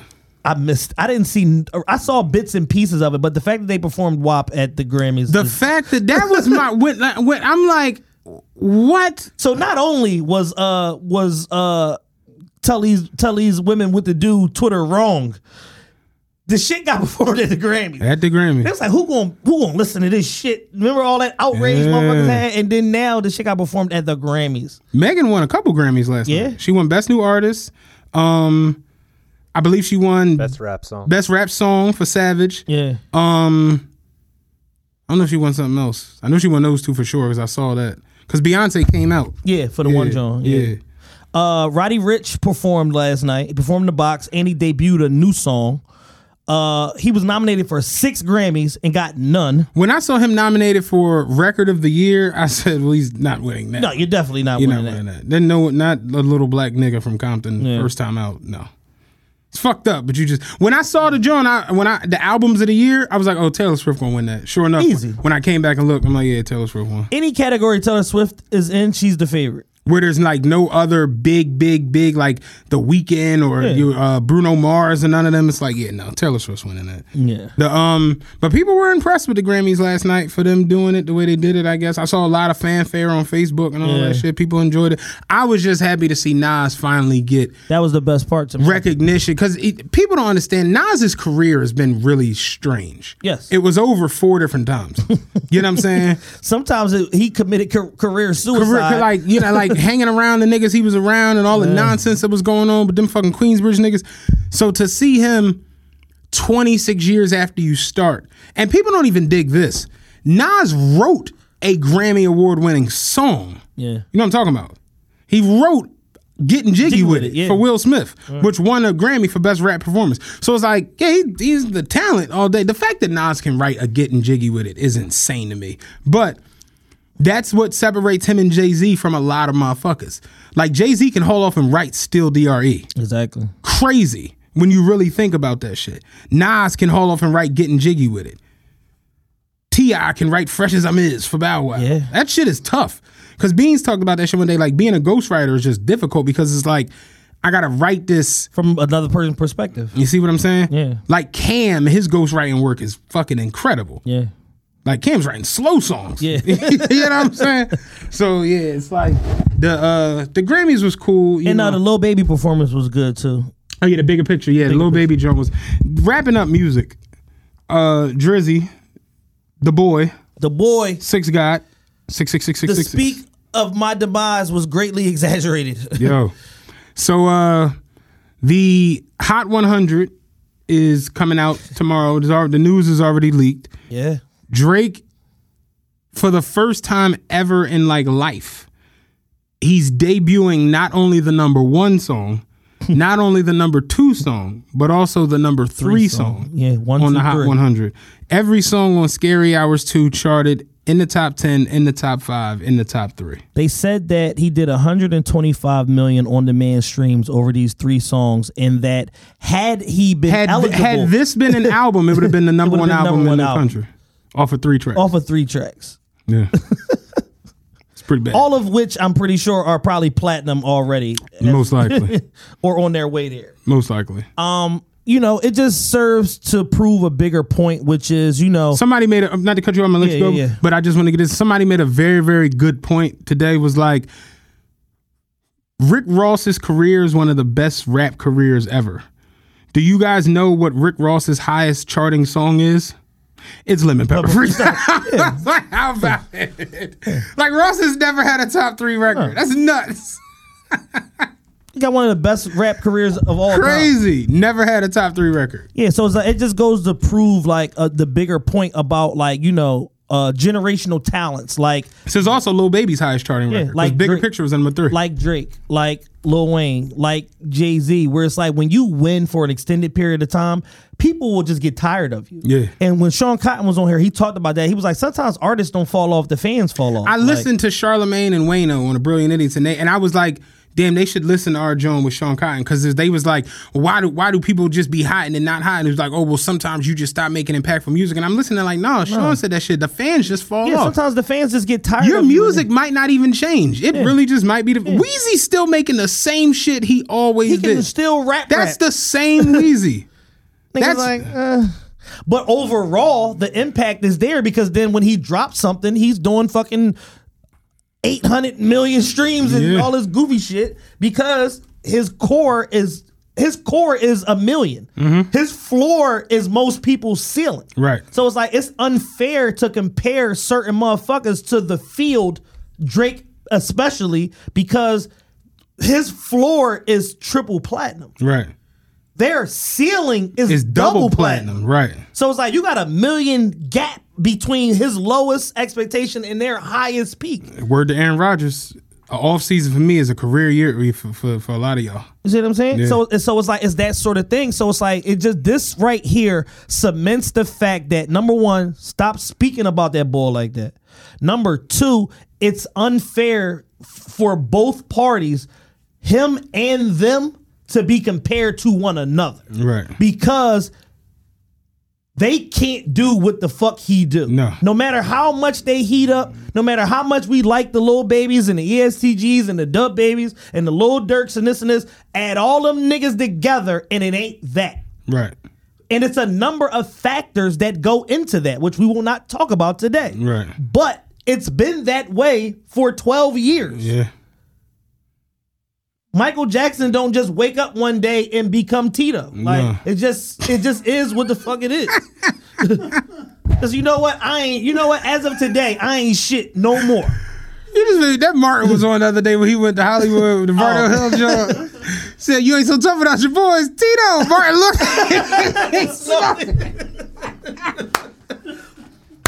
Martin was a goddamn fool, man. Tito. So it's like, you know, love it, love it, love it, hate it, or don't feel nothing about it. Like, this is the biggest artist in music. Not rap. I'm not even trying to be funny. At this point, he's the biggest artist ever. He has the most Hot 100 tracks of all time. He has albums that have been on the Billboard 200 now for going on 10 years.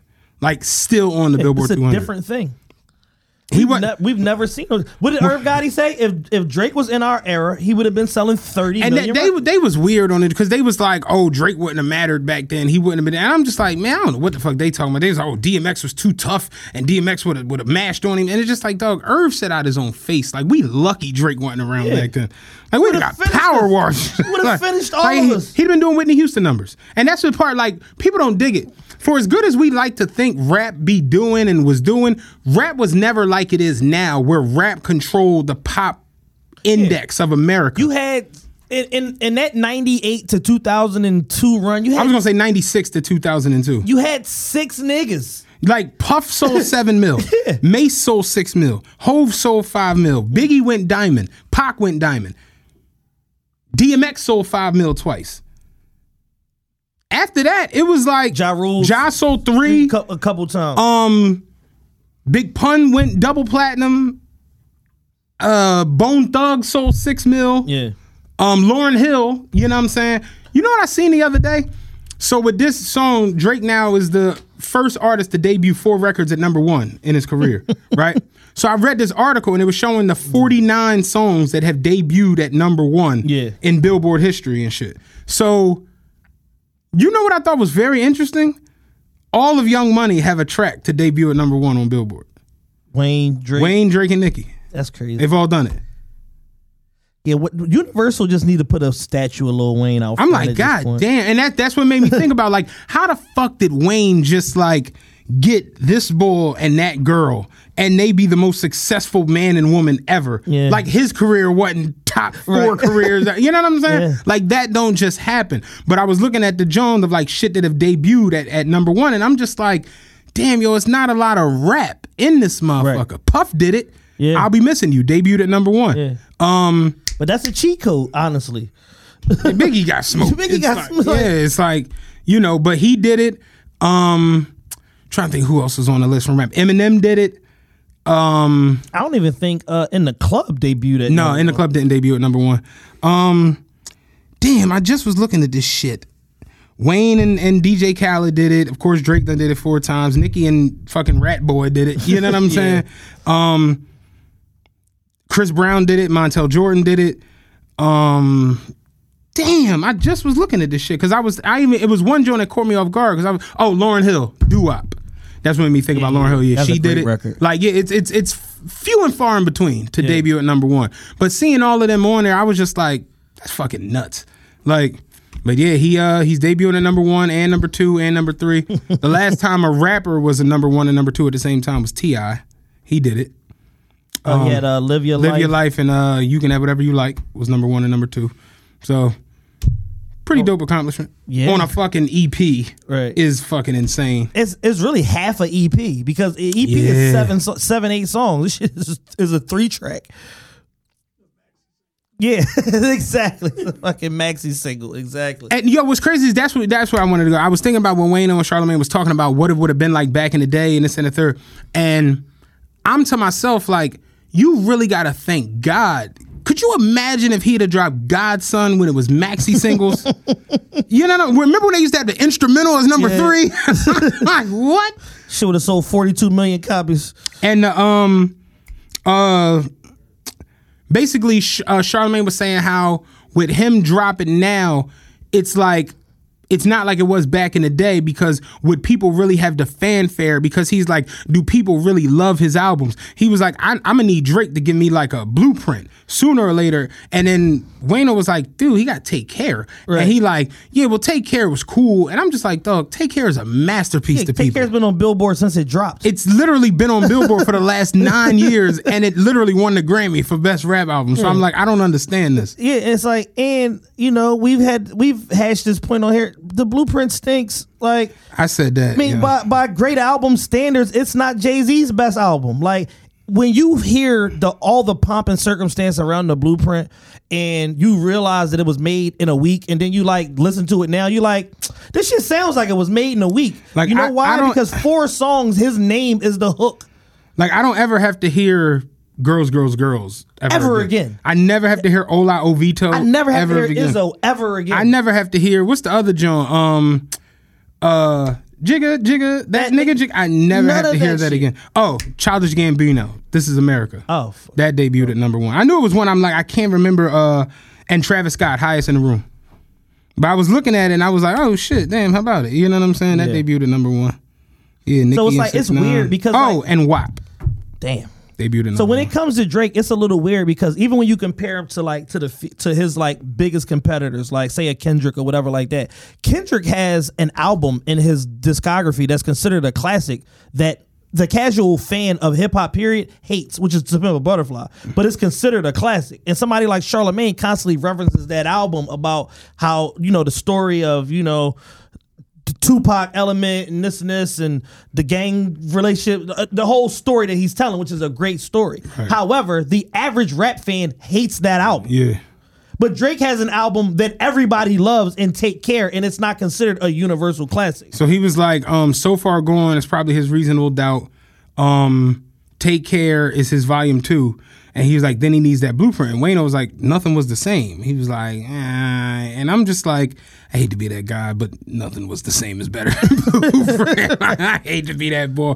I think it's the allure around Blueprint. The fact that it had the blue vinyl, the fact that it dropped on 9 11. It was perfect. The fact that it had Takeover. And it's like, even that, then it's a- Takeover it- it- was walking into a bomb. And it so ushered in a new sound. it ushered, yeah, right. The Kanye, the soul Kanye sample. soul sample and all that to where it's like even if he's saying complete dog shit on a lot of these records, which on the hooks are terrible, but even if he's saying complete dog shit on these records, the beats are so great that you don't even care. I listen. My man Aaron fell out when they was at the park, and I'm like, knowing what I know about, even going back to the Dynasty, which was before the Black Album, Yes. and hearing Jay say shit like the theme song to The Sopranos plays as the key of life on, my, mental, piano. I got a strange way of seeing life, like I'm Stevie Wonder with beads under the do rag. My intuition is there even when my vision's impaired. Yeah, knowing I can go, just switching the spare. Like hearing that to where when I cut on Blueprint, that nigga said, uh, J A, mommy help me say it now. Y Z, mommy don't be playing with me. I'm like,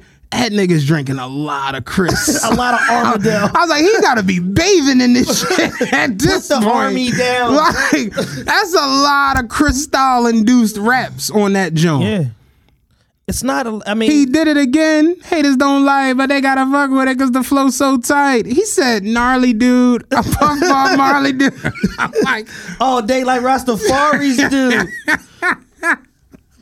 I'm like, Jay drinking a lot of Chris, a lot of that shit stinks. But because you don't know is on there, niggas is like, no, blueprint, nigga. With- The blueprint can't touch damn. Like by Kendrick like that's a perfect album. I had this argument- Can't touch Good Kid, m.A.A.d City. I had this argument That's just with- one artist with my I homie- could, I could go on for days. with my homie one day, and he was like, "Yeah, the, like, the blueprint." the Blue-" I'm like, "Dog, blueprint not top three J albums, maybe not top five. Yeah. He like, "You crazy?" I'm like, "It's better than Reasonable Doubt." He like, "All right, no." I'm like, "It's better than Black Album." He like, "No." I'm like, "It's better than American Gangster." He like. I'm like, that's three. That's three. I ain't even name none of the volumes. like, what, man? Like, dog, when they, when they, when Jay Music all came on the streaming and they was like, uh, yeah, all his albums is on Apple, but the blueprints is on Tidal. I'm like, oh, I could save me thirteen dollars a month. Good looking boy. I don't need to go over there. Like I never need this shit. It just is what it it's is. the allure around the album and the story and all of that is great, but it ain't better than TM 101. It like it's so much shit in the annals of history that came after it and some before that it's just not better than. Like it is what it is. It was a cool album. It's a classic for its time. Yeah. That's somebody said to me. They was like, no, it was a classic for its time. I'm like, that's a perfect way to describe it. it's not better It's than not Carter. better than Stillmatic. Fuck no. Are you crazy? Not better than Carter One, Carter Two, Carter Three. it's better than Carter three. Maybe no. It's No, it's not. yeah, I'm Carter 3 got 19 Yeah. smashes on it. Every Yeah, song it's off the. Carter 3 is platinum. Yeah, Blueprint really isn't that good in the grand scheme of things. As far as when I look at J albums, I just think there are so many albums. That, uh, me personally, my favorite J album, and I get a lot of flack for it, is Volume One. I loved Volume great One. album. I loved it, but it did it didn't live up to Volume Two, of course. And It had a couple misses on there. City is Mine and shit like that. You know, Teddy Riley being. I actually like Sunshine. I like Sunshine. I like Sunshine. Sunshine was my shit. He was talking that shit on there. but Um, we got some guests here. We, you know what I'm saying? We gonna get them in here. Definitely. We can get back to this conversation. We're gonna talk about some clothing shit today. And before we get our guests in here, let's give another shout out to our sponsor right quick. Whether you are low shaven or have the most epic beard, what you groom with is important to consider when caring for your facial hair. Beard Etiquette Co. was created to promote hair health while being attentive to the skin beneath it. We offer a line of natural, handcrafted products that promote softness, shine, and hair and skin health. Check out their website at www.beardetiquetteco.com and follow them on Instagram at beardetiquette.co. Everything spelled correctly. That's Beard Etiquette Co., official sponsor of the realest podcast ever. Realest podcast ever. We back, episode 140. Um, quick little commercial break. Shout out to our sponsor, Beard Etiquette Co. Uh, we back, man. We gonna finish up the uh, rest of the show. We told y'all we have some special guests for y'all. Got two gentlemen in the um, in the studio right now. They both in the uh, clothing business, and they have a message behind what they're doing. And we thought it was important to bring them on the platform to share, you know, the history of they, you know, clothing lines, inspiration, everything like that, and basically introduce them to our audience. So uh whoever want to go first, it's up to y'all, man. State y'all names and uh your business. Um, my name William Ford. Everybody call me Poppy Reyes. Um, I just came out with a clothing line called. Um, I just came out with a clothing line called um, Rejuvenate Love. Um, my, it started by being depressed. I, I'm dealing with I was dealing with depression, so I turned depression into um, Rejuvenate Love. I came out with it the 25th of April, and my good friend um bought a jacket from me, the first one to buy one butter, and um I sold 50 jackets in two weeks, and I sold 25 trucker hats in a day. So it's just a start, but you know, got to do it somehow. Yeah, I like seeing shit start from the, the what they call it the From the ground up. the Out mud. the mud. Yeah, you gotta start out the mud. You can't start from nothing else. And you own Casual, Luxury. Yeah. So my name Butter. Um, social media knows me as Butter Obama. Um, I've been doing this for a minute though. I've been doing this since like 2009. Uh, I have a store, 1534 Ridge Avenue. Uh, we're open Wednesday through Saturday, 12 to 7, Sundays, 12 to 5. Um, a lot of people are like recently starting to get familiar with the brand. I mean, I've always been like a name in the city because I'm a designer. I make prom dresses. Like, that's a whole nother circuit. Mm-hmm. But everybody know Butter, the guy who makes the prom dresses. Um, wedding So you dresses- actually do the dresses? Like Everything, yeah. Like sit behind the sewing machine, get the fabric, Wow. cut it out. Yeah, I make it happen. Um, A lot of people are familiar with me from that aspect, and I guess from that, it presented casual luxury, the actual brand with like underwear, t-shirts, socks, hats, everything. Um, so that's how. Like I said, 2009 is when it originally be- became about. But in 2016, that's when I got it LLC and you know made it right on paper. Uh, but yeah, I've been doing it for like I don't have a deep meaning behind it, like you know, like Will does. But it the name speaks for itself. Casual luxury, casual comfort clothing with luxury quality, um, and at a good price. I feel like it's a really good price. Um, and I think it's priced that way because it's not like for everybody. It's for people who got a couple dollars, who understands what it's like to have a nice piece of clothing and not run through it. So Yeah. that's that's pretty much the model behind it. Yeah, he had a nice set that you made on. He wouldn't tell me. 'Cause I, I wanted it. It was a pink Come joint. on, I was like, man. "Oh, we get a pink joint." I don't know where I got the job. I ain't never say that. Man. Come on, he wouldn't tell me. I, I got it. I got it. And I do a lot of custom orders too. So even outside of the prom dresses, um, I do a lot of custom orders. Like, and people be wanting weird and crazy stuff. I'll show you this one dress that I just did, like see through with flowers. I mean, it, it was pretty dope. And how did you get into that? So when I was in high school, um, Did you order like Kappa or something? Nope, I went to um, Germantown Lincoln Hall. And Okay. for twelfth grade, I went to King. But I can all I was I was like, remember that's when Miss King was out. Remember Miss King, that painted T-shirts and stuff like that. So that's what I was doing. So I was heavy with that. Um, so I was just selling them. But after that, I, uh, my school had a fashion show. I was like, no, I just can't do T-shirts. So I started. Um, all right, y'all bring me stuff: caution tape, newspaper, sheets, curtains, and I just started creating dresses, like putting hoods and zippers and like crazy stuff. Um, they was like, "Oh snap, butter, you really can sew." I really couldn't at that time. I was like, just like you know, being creative. On the job training. Right. so then I actually did go to um, school for. I went to Art Institute for Fashion Design. Okay. So I went to school for it, but I really didn't know what I wanted to do. Um, but I know I had to do something like with my family, education. You know what I mean? You got to be a doctor, teacher, a lawyer, or something. But you got to get a secondary education. Uh, so I did the fashion design thing. Uh, but then it was like I really didn't like it. The reason why, because I was like learning about it. I was more, I wasn't able to be free with it. I was kind of like being like, well, you got to do this. You know what I mean? That's just like Yeah, that, that I would imagine for like a creative, there's like even we we, Exactly. we can't go to podcast college. exactly. You know what I'm saying? Podcast college. No, they said that when you said like like, like gotta it don't, like yeah, this. it don't work like that. Like to be a creative, you kind of just have to create. Yeah, yeah, yeah. Yeah, I was I was at uh, Nordstrom. I'm making crazy money, and I was Okay. 18 years old. Oh, you was 18 years old. Yeah, I was 18. Yeah, I'm like, you know, 18 years old, making all this kind of money. I was like, I don't need to go to school. You know what I Right. mean? Yeah. But um, but Nordstrom Network because I I kind of got hired around the holiday season, so that was like short lived. Um, I was like, well, you got to do something, family. You got to do something. So I actually went to school for education. So in and out of school, like you know, different Temple Community College, like just in and out of it. And I was like while I'm in school, let me just make some money on the side. You know, I had a few odd end jobs out in between, but when I really came to like finishing my degree, it was like, let me just do this. And I was making a lot of money at that time. And I was just like, oh, I can kind of do this. Let me just really go ahead and push the envelope. You know what I mm-hmm. mean? And so once I kind of got that mindset, I was in, like, I had a five year plan. And once I kind of like came to the end of that five year plan, I was like, oh, sh- you really did it. You know what I mean? So it was like everything was just coming into play. Then every time I would just keep making plans and just keep pushing forward, keep pushing forward to where I am today. That's what's up. It kind of worked out, and it, I think it's really good. And this is your first store. No, this is my second store. That's what I kind of thought. Where was the first one at? Um, Fishtown, Frankford Avenue. Oh wow. Yeah. So and that, and that and that was pretty good. Um, at that time, that's when I a lot of the people. I think because I actually had my first brick and mortar, people was like, "Oh, this is like the real deal. Let me go." So a lot of people were kind of like investing their money into the business, like you know, just going to patronize it. But when, even when I was at my house, I was doing pretty good. Um, but I feel like once people see like, "Oh, this is like you know something like I can like substantially put my money into," let me just go ahead and you know, and I'll just spend the money for the prom dress or whatever the case may be. You know what I mean? But then um, I say God is good all the time because He's truly blessed me. Like outside of that, I kind of outgrew the space, and then I like had prom. It was like 900 square feet. So between like the actual merchandise and then the actual prom dresses, it kind of got like too tight. And then I was actually sewing inside the store too. So that's when I got the next store where I'm at now on Ridge Avenue. Um, it's a lot bigger. Um, I have a luxury wing where I do sewing, and I have like um, in the front of the store, the front of the house is like all uh, clothing, like men's, women's, children, a, lot- a bunch of everything.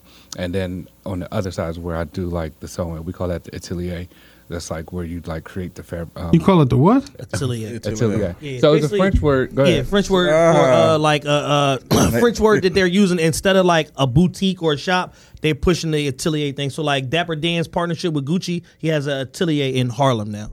Wear Nike sweatsuits all the time. I don't. I don't know if Nike has an We gotta atelier. push doing some casual luxury. Yeah, I, I was gonna say, uh, yeah, I'm a. I'm, No, he I'll been, come, but he been asking me since uh, he been asking me for a minute. I've been telling him, yeah, Yeah. just pop up down there. I'm like, I'm a, cause I didn't know if y'all did custom, cause I, I'm, you know, like I'm, I got like shoulders. He about to start hating. Hold on, hold on, hold on. We in the we in the gym right the other day.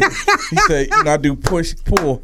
I said, what that mean? You know, you know, I got big shoulders, so you know, if you bring if you bring me a two X jacket, I might can't fit it because it might don't come past my shoulders. no, that's a real problem I be having now. Like, so this jacket right here, this is a medium. Okay. And I'm truly a large. But even like I got a hoodie on underneath it, but the sleeve, you see the sleeves are long. no, cause we got some hoodie. I got a three X hoodie a couple weeks ago from somebody, and it's like, okay, this is closer to a three T than it is to a, to a three X. You know what I'm saying? I always encourage everybody to come in because some things, like it's to me, is about the fit, not the size. Like I'll wear a medium, but large or extra large, depending on how it fits. There are Same way. You know there are I mean? shirts where I'm I'm a two X, and I, I've had Jones where two X is big at times. Yeah, Yeah. the, the, It, it just depends. fabric. Like Yeah. some things, like this is a jacket, so this is a cut a little bit bigger. Some of my hoodies are cut bigger, and I've actually just started catering to the three X, four X's because, like I said, it hasn't always been as big as it is, and I kind of want to include everybody. So it's like now I'm just kind of like I have I have the clientele to produce a three X or four X how I have mm-hmm. how I can produce a small And that medium. big and tall market is like is an underserved market as really far as like lu- luxury goods and you know mm-hmm. high quality stuff. And it's like at, at, we're at a point in history right now, like the last four or five years, where where not everybody's dressing pretty decent for the most part. Like pretty much. nobody's just like on some straight slob shit where they just Mm-hmm. like don't give a fuck about what they got on. Like everybody has a little bit of pride. When their I got appearance. this hoodie from uh from Sean, I put it on and I'm like, nah, this joint tight. He's like, it fit. I'm like, it's no bagginess to it. He was like, well, you're not Treach. he was like, nobody dresses like that. Yeah, Jersey. yeah, like, Hey, yo. yeah, it'd be, it'd be, it- Yes. that was the one thing that's difficult about coming into the new fashion thing. It's Mm-hmm. like even with jeans, like, and you know, I, I rarely ever wear jeans. Yeah. So I put on jeans. We was down VA, and Lee was like, "It's so crazy" because I had on like the the the um slim fit jeans, Uh-huh. and she was just like, "Yo, it's so crazy seeing you with these shows." I'm like, Yeah, "Man, I need some boot cuts." Like this, this shit ain't it. I, I got jeans too. I bought some jeans. Dog, like the the thin shit. I'm just like, I like, bought some jeans recently from uh this company uh, called Casablanca. Mm-hmm. I've been getting into a lot of their stuff, and they literally was boot cuts. Like I had to take them to the cleaners and get them uh get, get them hemmed up because they was like straight flare hammer pants. I was Oh, in the crib. should- should- I was in the crib. me a link, nigga. I was in the crib doing a typewriter. I feel, I feel like with the trends that's going on there, because I'm a fashion boy, so I'm always up on the latest trends. Like, um, you just kind of got to like shift it. Like, even like, especially with men, like men kind of like, no, it got to be big, it got to be this. No, get that fitted. You know what I'm saying? And, there's, and there's nothing wrong with that. I think. There's nothing wrong with just looking fly. That's my thing. Like even because like you a two three X, you can still look fly. You can still pull it. You know what I mean? Yeah, it just- that got to be comfortable with it. fashion back in the day was just so like.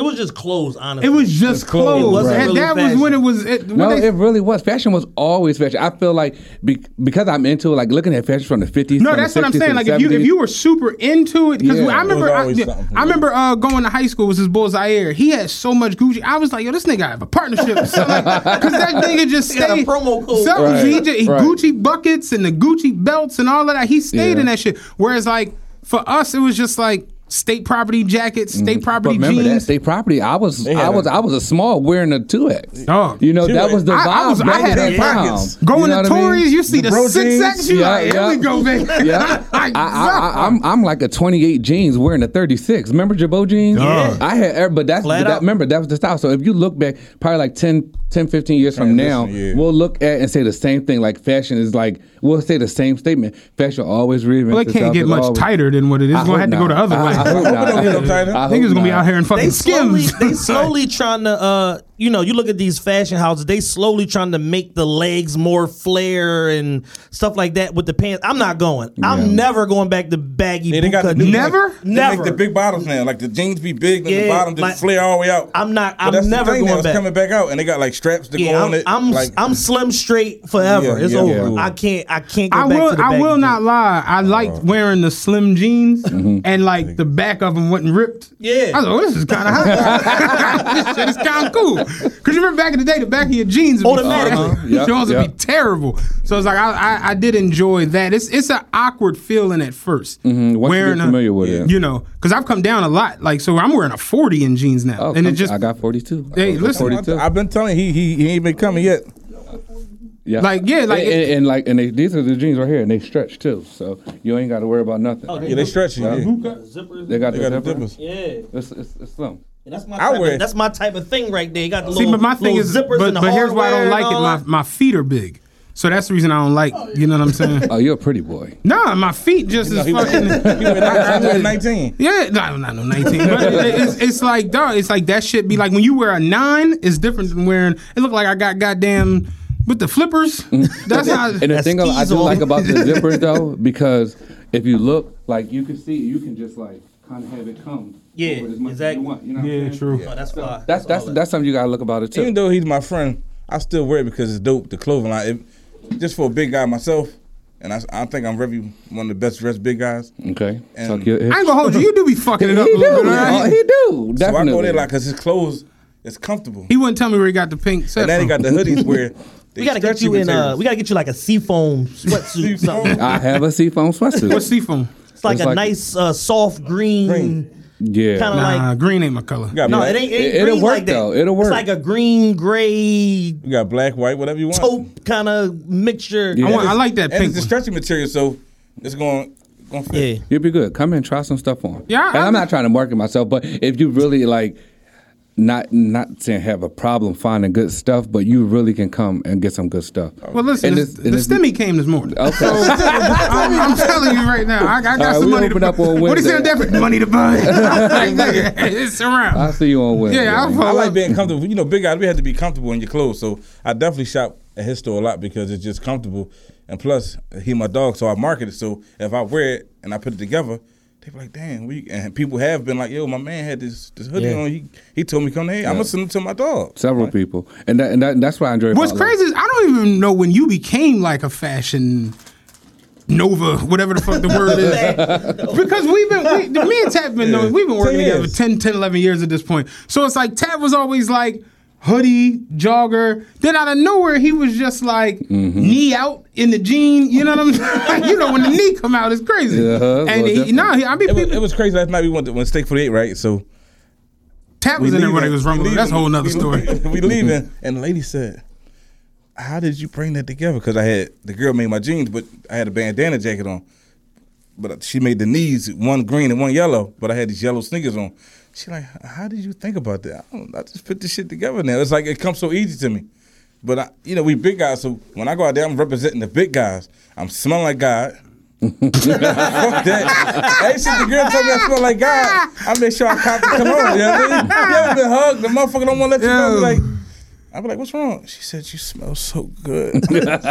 shit, where you gonna go at? like, That's funny as shit. You know what I mean? So I just feel like, man, for us big guys, we gotta, when we come out, we gotta come right. Yeah, see, I don't represent anyone when I come out. Mm. I just The big guys. I just want to be comfortable. That's me. I used to I used to hate jeans. Even like even in the size thirty, but I'm 34 now. But I, I just hated jeans. I just really like to be comfortable, and that's like a lot of my stuff has stretch in it. Um, just because like my stuff for more than more than anything, it just fits me. It ca- I caters to me. I'm not like a really loud, flashy guy. Um, but when I want to be, I can be. You know what I mean? So I have like Oh, stuff heavy, to huh? kind of. Uh, That was I, I have. That stuff was definitely a that something. was a, that was a That was a nice. That was a drink. nice joke. Yeah. no, but not like that. I, so I do have like pieces that are like, all right, if I'm going to be with like celebrities and rappers and like I want to kind of like make myself like, oh, yo, he look nice. I have stuff for that. But if I just want to be chill, going to the airport, I have something like that. But like on a ca- casual, calm day like Yeah. today, I'm chilling. Yo, silly, silly question because you, you, you know, you real knowledgeable about fashion and you seem to be a, a jack of all trades. I'm getting into like the camp collar shirts and the crazy patterns and all that. Can you make me some shirts? I can do anything. I need some shirts, man. I can, Like yeah. that. I just wanna be- I, but honestly, I can I can make a baby diaper. I can. I, I'm just. I, I really am like. Yeah, Listen, y'all. I've been doing this. I, I'm 34. I've been doing this since I was about like 15. You know what I mean? So I've done anything from like uh recreating couches, like just anything, babies, like- Couches? like, Yeah. like, oh, you like Supreme? like, like I'm, artistic. I'm really hands on with it, but I mean, I don't do as much now because like my schedule doesn't allow me to be and do. But like I've pretty much done everything, like pretty much everything. Yeah, sound, I mean, you put more than the ten thousand hours in. I can Yeah. Yeah, hear like- that. I like creative. I like that shit because I can't. I'm not creative, so it's like I, I like love creatives too. Yeah, I love when I see people just I'm build about the shit. challenging. I'm going away to April 8th to 11th, and I want to put. We got to wear like a satin pajama set. So I told him I said I need a. You animal- wait, what's happening on April 8th? we we going we going away for four days. Me and a couple, Jared and his wife and the whole married crew. okay. And I need we need a pajama night. So Are you married now? No, I'm not. Okay. But he going. I'm going. He hanging out with the married. I'm hanging out. Anybody free is gonna get it. So I, Hangers on. Yeah. so I asked him to make me an animal print satin pajama sweat, a sweat, sweat. I mean set with a hoodie on it. I'm just gonna go freaking. So I know when I he make it for me, and I put it on it, they gonna be like, this motherfucker got an animal print, two different prints. So I want one side to be nasty, and I want the other side to be freaky. I'm playing on being nasty, so I want to be an animal. I, I might want to be nice. Yeah, nasty Tom So when he make it for me, when he come back from his trip, he gonna make it for me. So I just love challenging him. I always got him trying to do something different for me. That's decent. That's decent. Let me ask you this, because you're the mm-hmm. first person we've had on here who actually went through that. Like I told you, the whole riot situation where they actually Yeah. affected your store. They broke so, into it. So what actually happened in that? Because you're on what in Ridge? Fi- Um, my address is 1534, but I'm closer to 16. I'm literally like one store away from 16th and Ridge. I'm trying to picture it. Okay, so that's right where the new construction is. The fire station Uh, yeah, okay, new construction. Right? Yeah, Yeah, yeah. definitely. Okay, okay.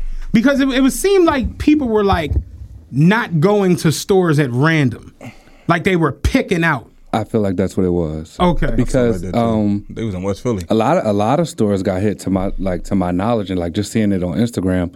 Um, but it, when you looked at the tape, like you know, you had the videotape, uh, and, I, and I've never talked about this because I mean, it, it actually it really hurt it.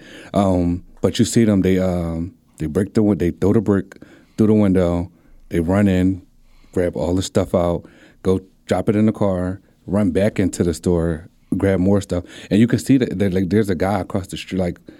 So I, it must have happened like six o'clock in the morning, and because of new construction, there was like the elevator shaft crew. Right. So he was recording, like recording them actually, like, and you see them like just grabbing shit, throwing it in the trunk, you know. Um, so it, it it was real wild, it was real crazy. Um, like three different videos, like you see, like the, that guy, the neighbors who live up top, they were recording it, and the actual surveillance camera, they were recording it.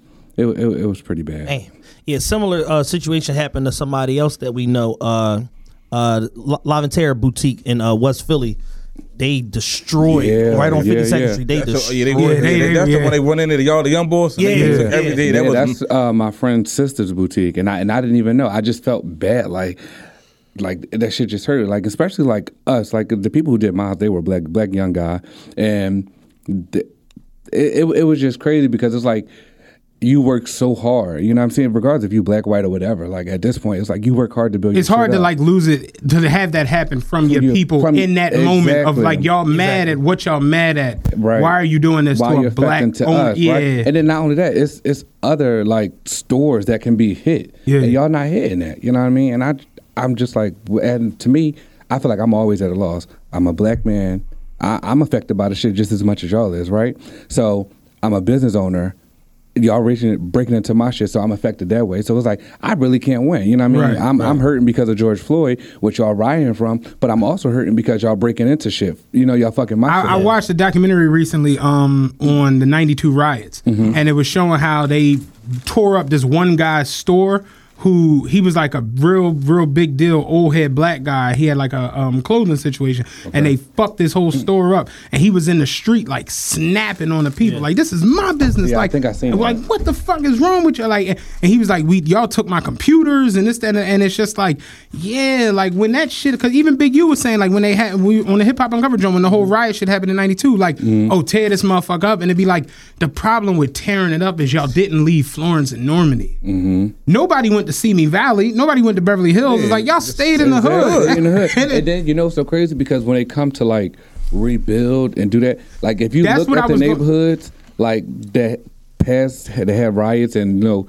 over the years those neighborhoods are still like abandoned. Yeah, You know I mean like they don't want to put money. That back was going to be my next question. When that happened, did you ever have like the thought of I'm done with brick and mortar? No, No, okay. Because I like to me it's like Because that's what happens in all these eh, eh, situations. hell People yeah. get their insurance money and be like, man, I'm out. listen, yeah. insurance is a, ga- a scam because that shit ain't help me at It take all. you. It take forever to get at you. all. You know what I mean? People like, oh, you got insurance, do this, do that. That shit didn't help me at all. Like it And really and- wasn't and- nothing. And, that's that's a good point that you brung up about the whole insurance not helping because that was a lot of people's justification for Well, it. like, oh, you got insurance, da, da, da, da. is a whole And it's like what people got to understand is that insurance company's job as an adjuster for insurance company is to mitigate risk. So if you in a situation where your store gets rioted, raided, and all of that, they're looking for a reason to try to make it like it's your fault, so where they don't Mm-hmm. have to pay you for this.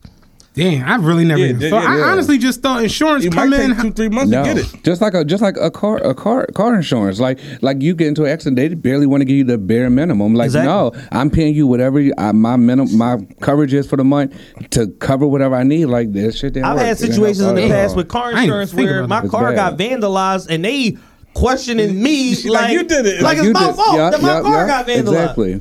Really? Yes. Yo, they do that. They hired, I've a, nev- they had us hired a special, uh, assigned a special adjuster to the case. Yeah. We, I mean, I don't know. Da, da, da, da. Meanwhile, there's a whole newsletter going around the community that Saying that vandalism vandalism's going, going on, on. Mm-hmm. and if it wasn't for that, I'm prime suspect number one, so that they can be like, oh no, we ain't paying you for this Right. because insurance adjusters get paid off of what they don't pay out. Yep. Mm. But they don't pay out. What they I've, don't pay I've out. actually had two vandalism car Jones. I got paid both of them. Yeah, lucky Yeah, you. damn. That that that because it's it's really no joke, and it's and it's sad though because it's like you know, I feel like I'm an honest individual. You know, I do right by everybody and everything. You know what I mean? But then it's like when you have shit like that happens beyond your control. Like I, I slipped into depression from that. You know what I mean? I was really depressed. I was like, I was scared for a minute. Um, but I was like, I don't even know these motherfuckers. Y'all, y'all don't know me. I can't give y'all that kind of clarity. Like I can't give y'all that power over my life. You know what I'm saying? I worked hard as hell for this. You know, like I said, I've been doing this for like since 2000 since i was like literally 15 just like you know what i mean and that's just like y'all like you know what i'm saying that shit hurt it so i kind of like made myself think like all right what can you do? Like yeah it hurt you but what can you do to not be hurt like this but again? You know what i'm saying? Because if it happened again what you gonna do? You know what i'm saying? so if it happens again i kind of want to be in a position to where though it won't affect me as much you know what i mean And it just sucks that a lot of times when stuff like that happens in the civil unrest in the black community mm-hmm. specifically, like there's no plan. And it kind of like reminds me of like the Joker on Batman where he's like, it's like I don't have like I don't think this shit out. I just mm, do, Do it. shit. Like and I just figure it out later. Like let the chips like fall where they may. And a lot of times like, you know, black people let their frustration lead them in all these different directions where it's like y'all tearing y'all own shit up, y'all tearing y'all own communities up, and like Matt was saying, a lot of times the companies that do get insurance money, the big Mm-hmm. the big companies that get the insurance money, they just make the decision to not be bothered with the shit and not come back, and then the other smaller independent owned companies gotta fight. And get- scratch and to claw to, to be able to get a little bit rebuild, about the money. right? To turn around and service the people that caused The the problem- nonsense. Yeah. and the part about it that, like I said, kind of tripped me out a little bit with the whole riot shit was, I it was like watching people pinpoint certain because. Like they hit Mabel Marie up on, oh, and Mm-hmm. Exactly. she's far up ridge, Yeah. like almost Wissahickon. Exactly. So I'm like, how did y'all do hit your store at right near Broaden Ridge? And then go Nothing up. else along Ridge Go Avenue. 20 more minutes Twenty all the way miles up. up this. And, that- It just, and listen, right? And you know what's so funny? Because like when I had posted on Instagram, it was like all these comments. I didn't read all of them. Like the shit was depressing, and I really didn't want to post on Instagram. I just posted on Instagram so y'all can see what they did. Like these people's out here and they just fucking shit up. Whoever they are, whatever they like, they just fucking. shit. And I was just one of them. You know what I mean? about like, about what happened with the store. oh yeah, you said him being said I- depressed. he was depressed and was like, you know, it was my friend, so I ain't want to see him like that. You know, I text him every day, check on him, and which he has a strong friend base. I think everybody was checking on him, but for the first time, I I just wanted to ask him, did he want the strap? because he, he let his hair grow. He was we went with me, him, and Izzy met at the um the personal touch shop one night. and We just drinking, talking, and he came in there real rough, and he had the hair all all grown out. And I said, nigga, you want the strap? And that that was that was my reason. I, I wanted to know where you were at, like the psyche of going through that, because I know me. Uh-huh. I, I know my temperament. He know. I uh, he work. I fly off the handle all the fucking time. So it's like seriously, like I'm I'm I'm just known around the depot. It's like I'm always cursing somebody out. I'm always going to fuck off. I'm always so. Me in that situation, I know how we talked about other businesses, and I'm out. Fuck y'all. You know, like that. That would just be me from the rip. Order it online. I'm going to L.A. or you know Africa. So, so, excuse me. So that kind of, even though I had things in the work, it kind of like ex, um, expedited it. You know what I mean? So like, I actually leave tomorrow Wednesday to work some things out, like with something else. Okay. Um. So and that's that's just what it was. Like, it kind of like pushed me to like go further and like faster. Um. Like I said, I was really, really, really affected. I'm like, I, I can't give it up. This is my passion. You know what I'm saying? I've been doing this forever. It's like, Right. not that I don't know anything else, but I'm comfortable here. You know what I mean? And I and I see like elevation like times twenty. You know what I mean? So I was like, I can't let these people who don't really have nothing because honestly, if you got money or if you got shit going for yourself, you ain't gonna break into like you know what I'm saying? Like I'm not gonna walk in nowhere and take nothing. Like if I'm that boy, if I got money, if I'm that girl, like I'm not gonna take nothing from you because you know what I mean. That's just not how I. That's just not how it It's is. not funny. It's not funny. Right. But the psyche of somebody to be like, damn, they killed George Floyd. Gonna get a hoodie. Right. Like, And I said, how broke are you? How bundled like- are you? Right. like you that. the- to think that is Right. like nuts. So Damn, somebody they- dying, you gonna still a Yeah, they, hoodie? they, they tearing the whole city up. Let me see what casual luxury you you got, got, going you know on. what I'm saying? Yeah. Like so, like I just feel like you have to be like a top tier bum. You know what I mean? Yeah, top tier bum, you to, damn. like, you know what I mean? And it's it's just a fucked up way to look at it, but it's the sad reality. You know what I mean? I would hate for anybody to be like, oh, you know, this happened. Let me go do this because no, like if you want it, go buy it. You know, what I'm saying? That's with anything. I'm not gonna walk into Neiman Marcus and like put something in my pocket. No, if I can't afford it, I ain't gonna Like you know what I'm saying? Like. to me, it's just like I feel like you got to work for it. If you want it, work Yeah. for it. That's just It's crazy They don't because I, I, I've never now. been a thief ever. Like I've never. St- I, I remember. It take a lot of balls to be a thief. I remember Yeah, one of yeah. my little Yes, it do. one of my little Larchwoodian friends as a kid. Those was the Larchwood. projects, Larchwood. One of my uh-huh. little Larchwoodian friends. I remember we walked in the Rite Aid at the Plaza. This when Rite Aid was still in the Penrose Right, Plaza. Penrose. We walked into there, and I remember I went to go get like a soda or something, and I came up, and he just like slid the M&M peanuts in his in his pocket, and I'm looking at him like, "The fuck are you doing?" He was like, no, I got this. I got this. like, He just gave you the nod. Yeah. Um, We got this. Peanuts was good, but it was. It was, it was Not- not I was like, what the fuck though. made you take them? Like, Right. so that like, and that that's kind of how I just always have been. Like, I don't, Mm-hmm. I don't think to to take things. Yeah, I was, I, was in Wawa one night. I seen a nigga just steal everything. Everything. Skittles, sour patches. Easy. He, he, Milk. He didn't. He didn't even. Don't even think go- milk- he didn't even ain't go together. He didn't even think about like, oh, buy a pretzel. He just was in there to steal. Yeah. Like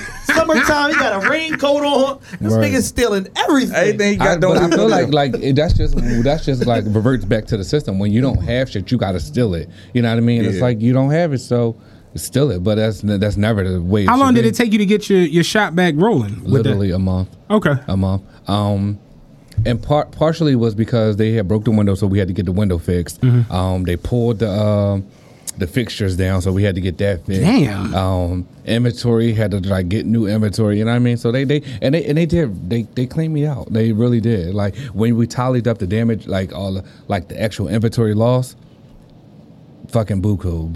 Buku crazy, you know what I'm saying? It was like, and when you file an insurance thing, like, hey, well, this is what they took, and it wasn't even like no fraudulent, like, let me True add this facts. on. Like they, Like, they, you know they took the Bentley I had Like, in the yeah, stock Bentley, room. you know what I Yeah. mean? The twenty thousand dollar bullet Yeah. that I don't like. You know, Yeah. It wasn't none of that. It was just like this is what they took, and it was just like clothing, and it was just like, well, we're going to give you this. What the fuck?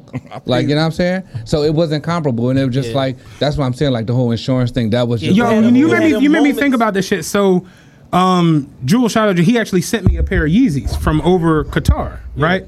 So he sent them on February 8th Mm-hmm. February fourth. okay.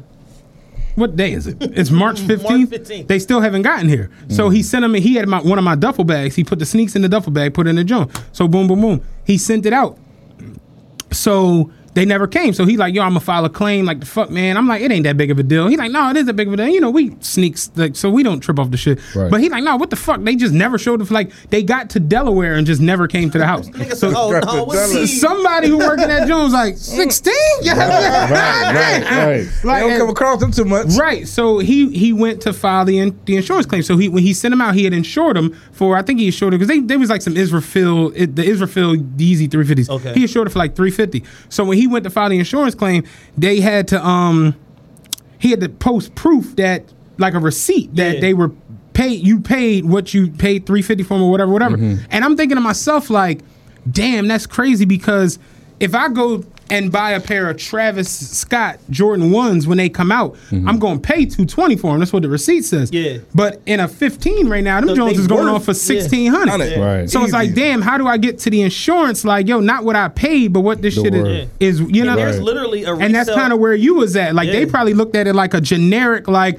oh, well, you lost 200 shirts, you can go get 200 shirts, nigga, Gildan, and sell you Right. 200 for you know, and not Right. realizing like, no, this We ain't that. You material. looking at the inventory, yeah, like, yeah, that's on top of your sweat equity, your design, all of that All that of that. went into the final product. Right. Yeah, how about And What the they took, yeah, they didn't, all of that. they didn't take 200 blanks. They took 200 custom pieces that I spent my time on. right, right, right. Yeah. I didn't even think about that honestly with the insurance game. Like, damn, I would Listen, just, I just when I just went to Miami for my girl birthday, I had bought, took her shopping, bought her a bunch of shit. I had to ship the shit home. I went to FedEx. They like, yeah, what's the value of like the contents in the in the box? I'm like about ten thousand dollars. They like, oh, well, we only insure up to a thousand.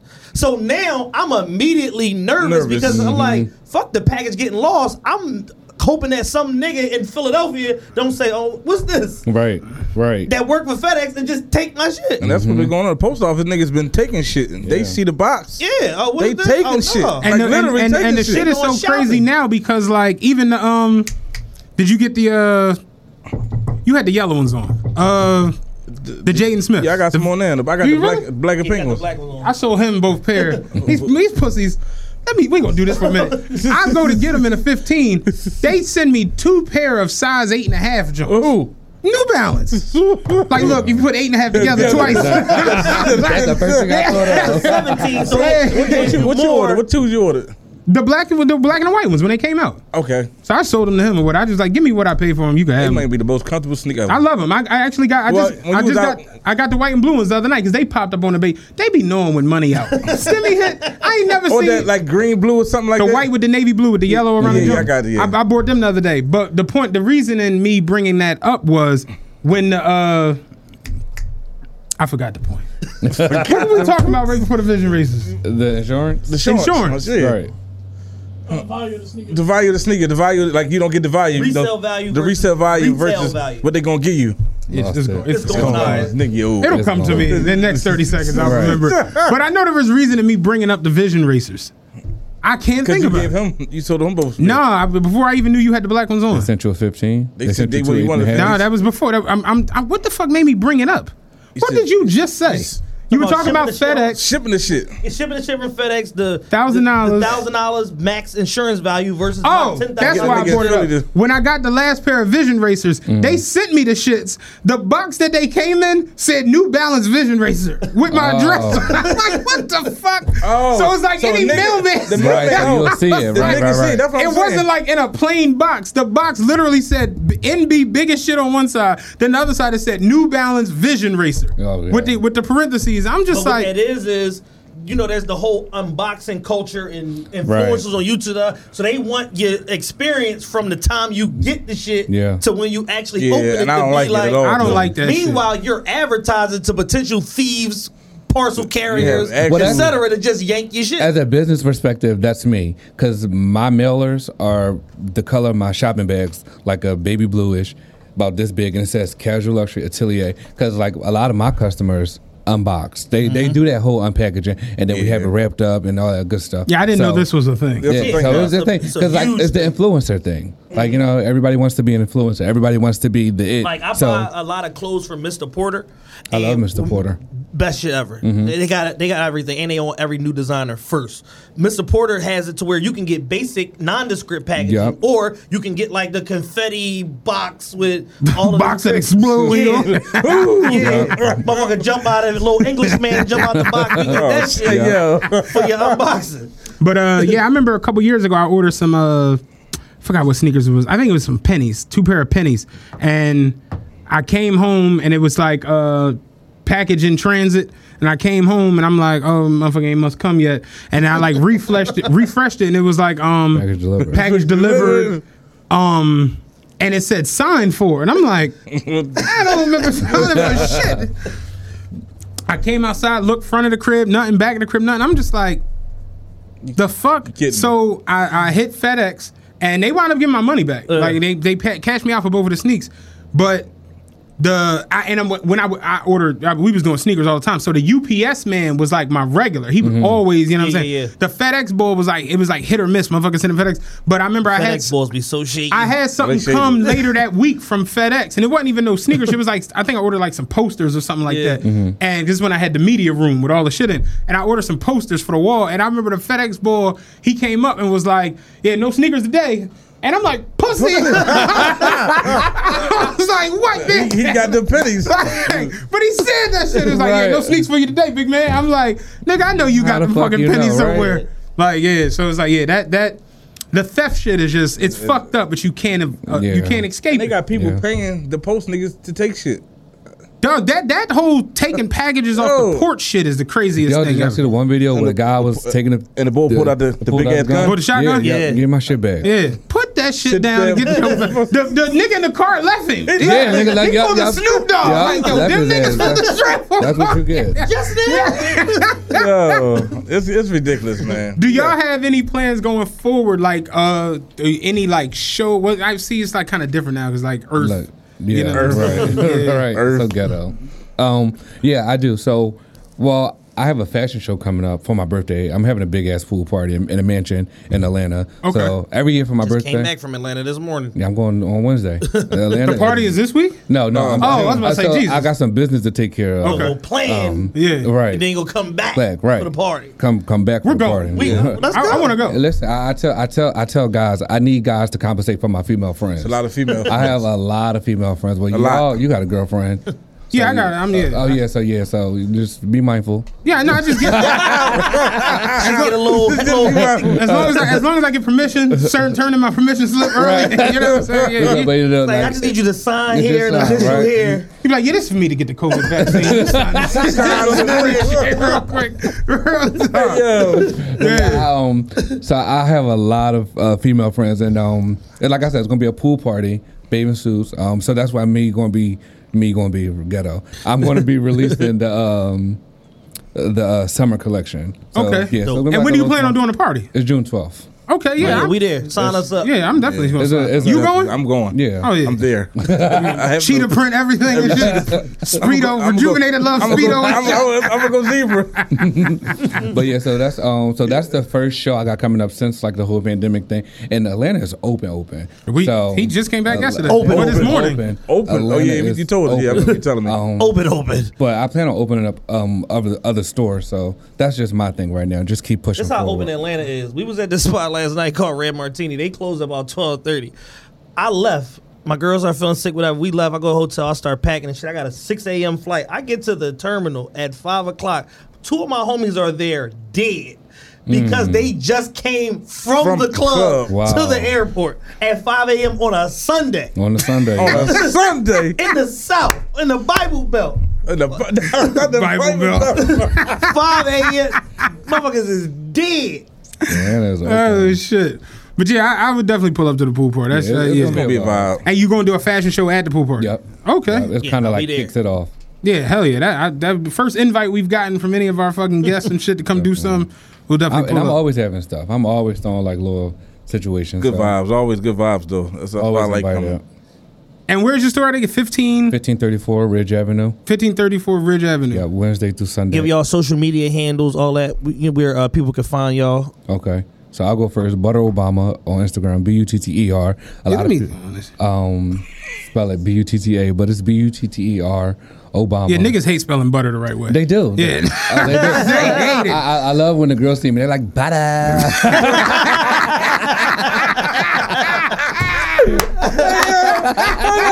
uh, Butter Obama everything: Facebook, social, uh, Instagram, Twitter. Uh, Fifteen thirty four Ridge Avenue. The Instagram is Casual Luxury. The one L C A S U A L U X U R Y. I just followed you. I've been following you. You. Cool. you. Yeah, I followed you. Too. Yeah. Got the That's- casual luxury uh, turtlenecks, man. You smooth on this John, bro. I, I'm trying to tell you, I got a little bit of something for everybody. Yeah. A little bit of something for everybody. And give you your social Oh. medias. It's on Poppy Reyes. Please, they don't need that one. Give them the other one. That's the one I go by. P A P P A P I R E Y E Z.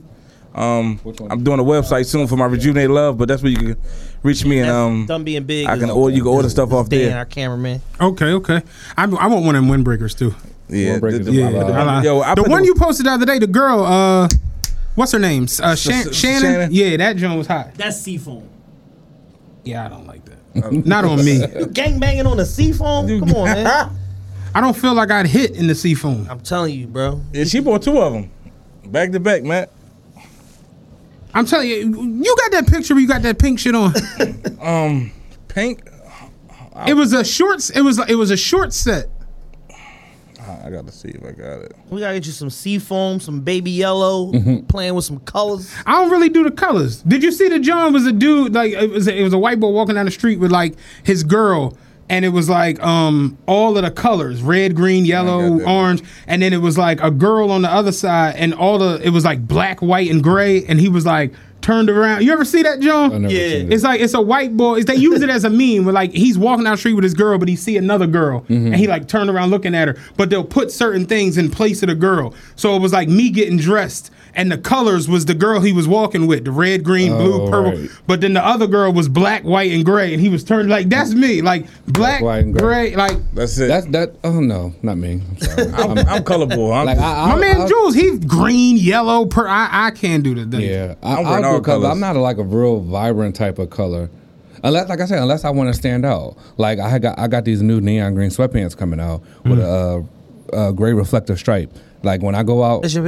I'm a uh, Yeah, yeah, that's some. okay. When I uh, go out, then I'm gonna wear them. But other than that, I, I, I, I love white t-shirts though, black or white t-shirts. I'm Black or cool white with that, t-shirts. and I'll put a chain on. And I'll be cool with it. Yeah. Yeah. Yeah, this has been a really good interview, man. I'm glad y'all came I up mean, I'm glad telling your came, story. definitely. You know, like I definitely like giving the platform to people in the city to do things. You know, it's pretty decent. I appreciate. Fucking this.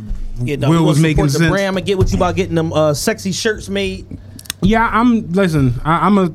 I gotta work tomorrow. Okay. And I'm supposed to work the rest of the week, but one, working. yeah, one of these days, I, I, one of these days, I, He has I, his you know, stomach. I tell everybody, I said, I'm not going nowhere. Like, um, I'm locked in. Like, you know, I love what I do, and I'm, I'm gonna be here. So you ain't got to come this week or next week or this month, next month, whenever you want to come. I'm gonna, gonna be be there. there. I'm gonna be there. Well, We I'm going getting my nowhere. cheetah print half zebra pajama set made. Yeah, for April 8th to 11th. Check. yeah, we'll definitely slide June. You said June 12th. June 12th. Yeah, Yeah, I, I'm- I, once I like finalize everything else, and I'll be posting on social media too. Okay. Because Yeah. I, I'm actually I kind of only want to do 100 people, even though it can be it can be like 200, 250. I don't really like big, big, big crowds, and plus Yeah. all my crew we we tight. Everybody kind of like know each other, so it ain't never Yeah, really good no like big.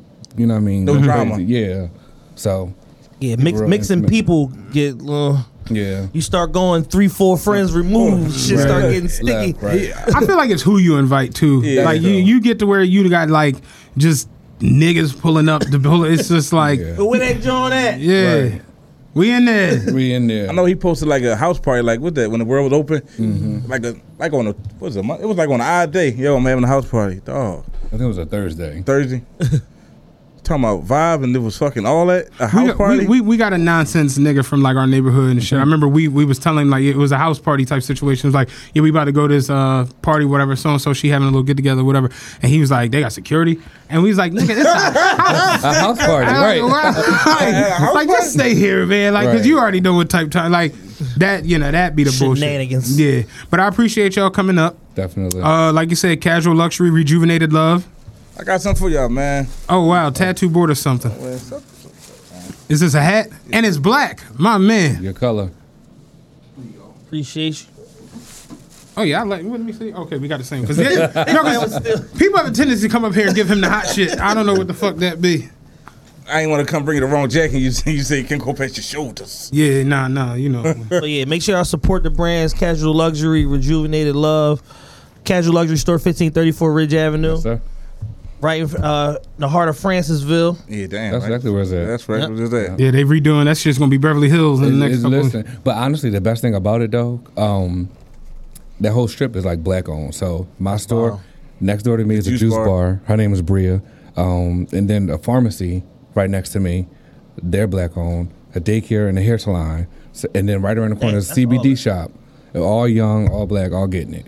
That's So, that's fly. I had, I, you know, I had to throw that out there for my, No, you that's know, important. for my people. That's you know? decent. Our peoples. Right. I always Um, try to pl- plug them in when I can. Yeah. Uh, we got nothing else. Nah, man, this episode is over. Appreciate We're going it. over to the uh, overtime. And we're going to do some more. Some more shenanigans. I'm going to curse some niggas out. That's going to be that, man. Appreciate y'all coming up, man. Thanks for the invite. No doubt. Peace.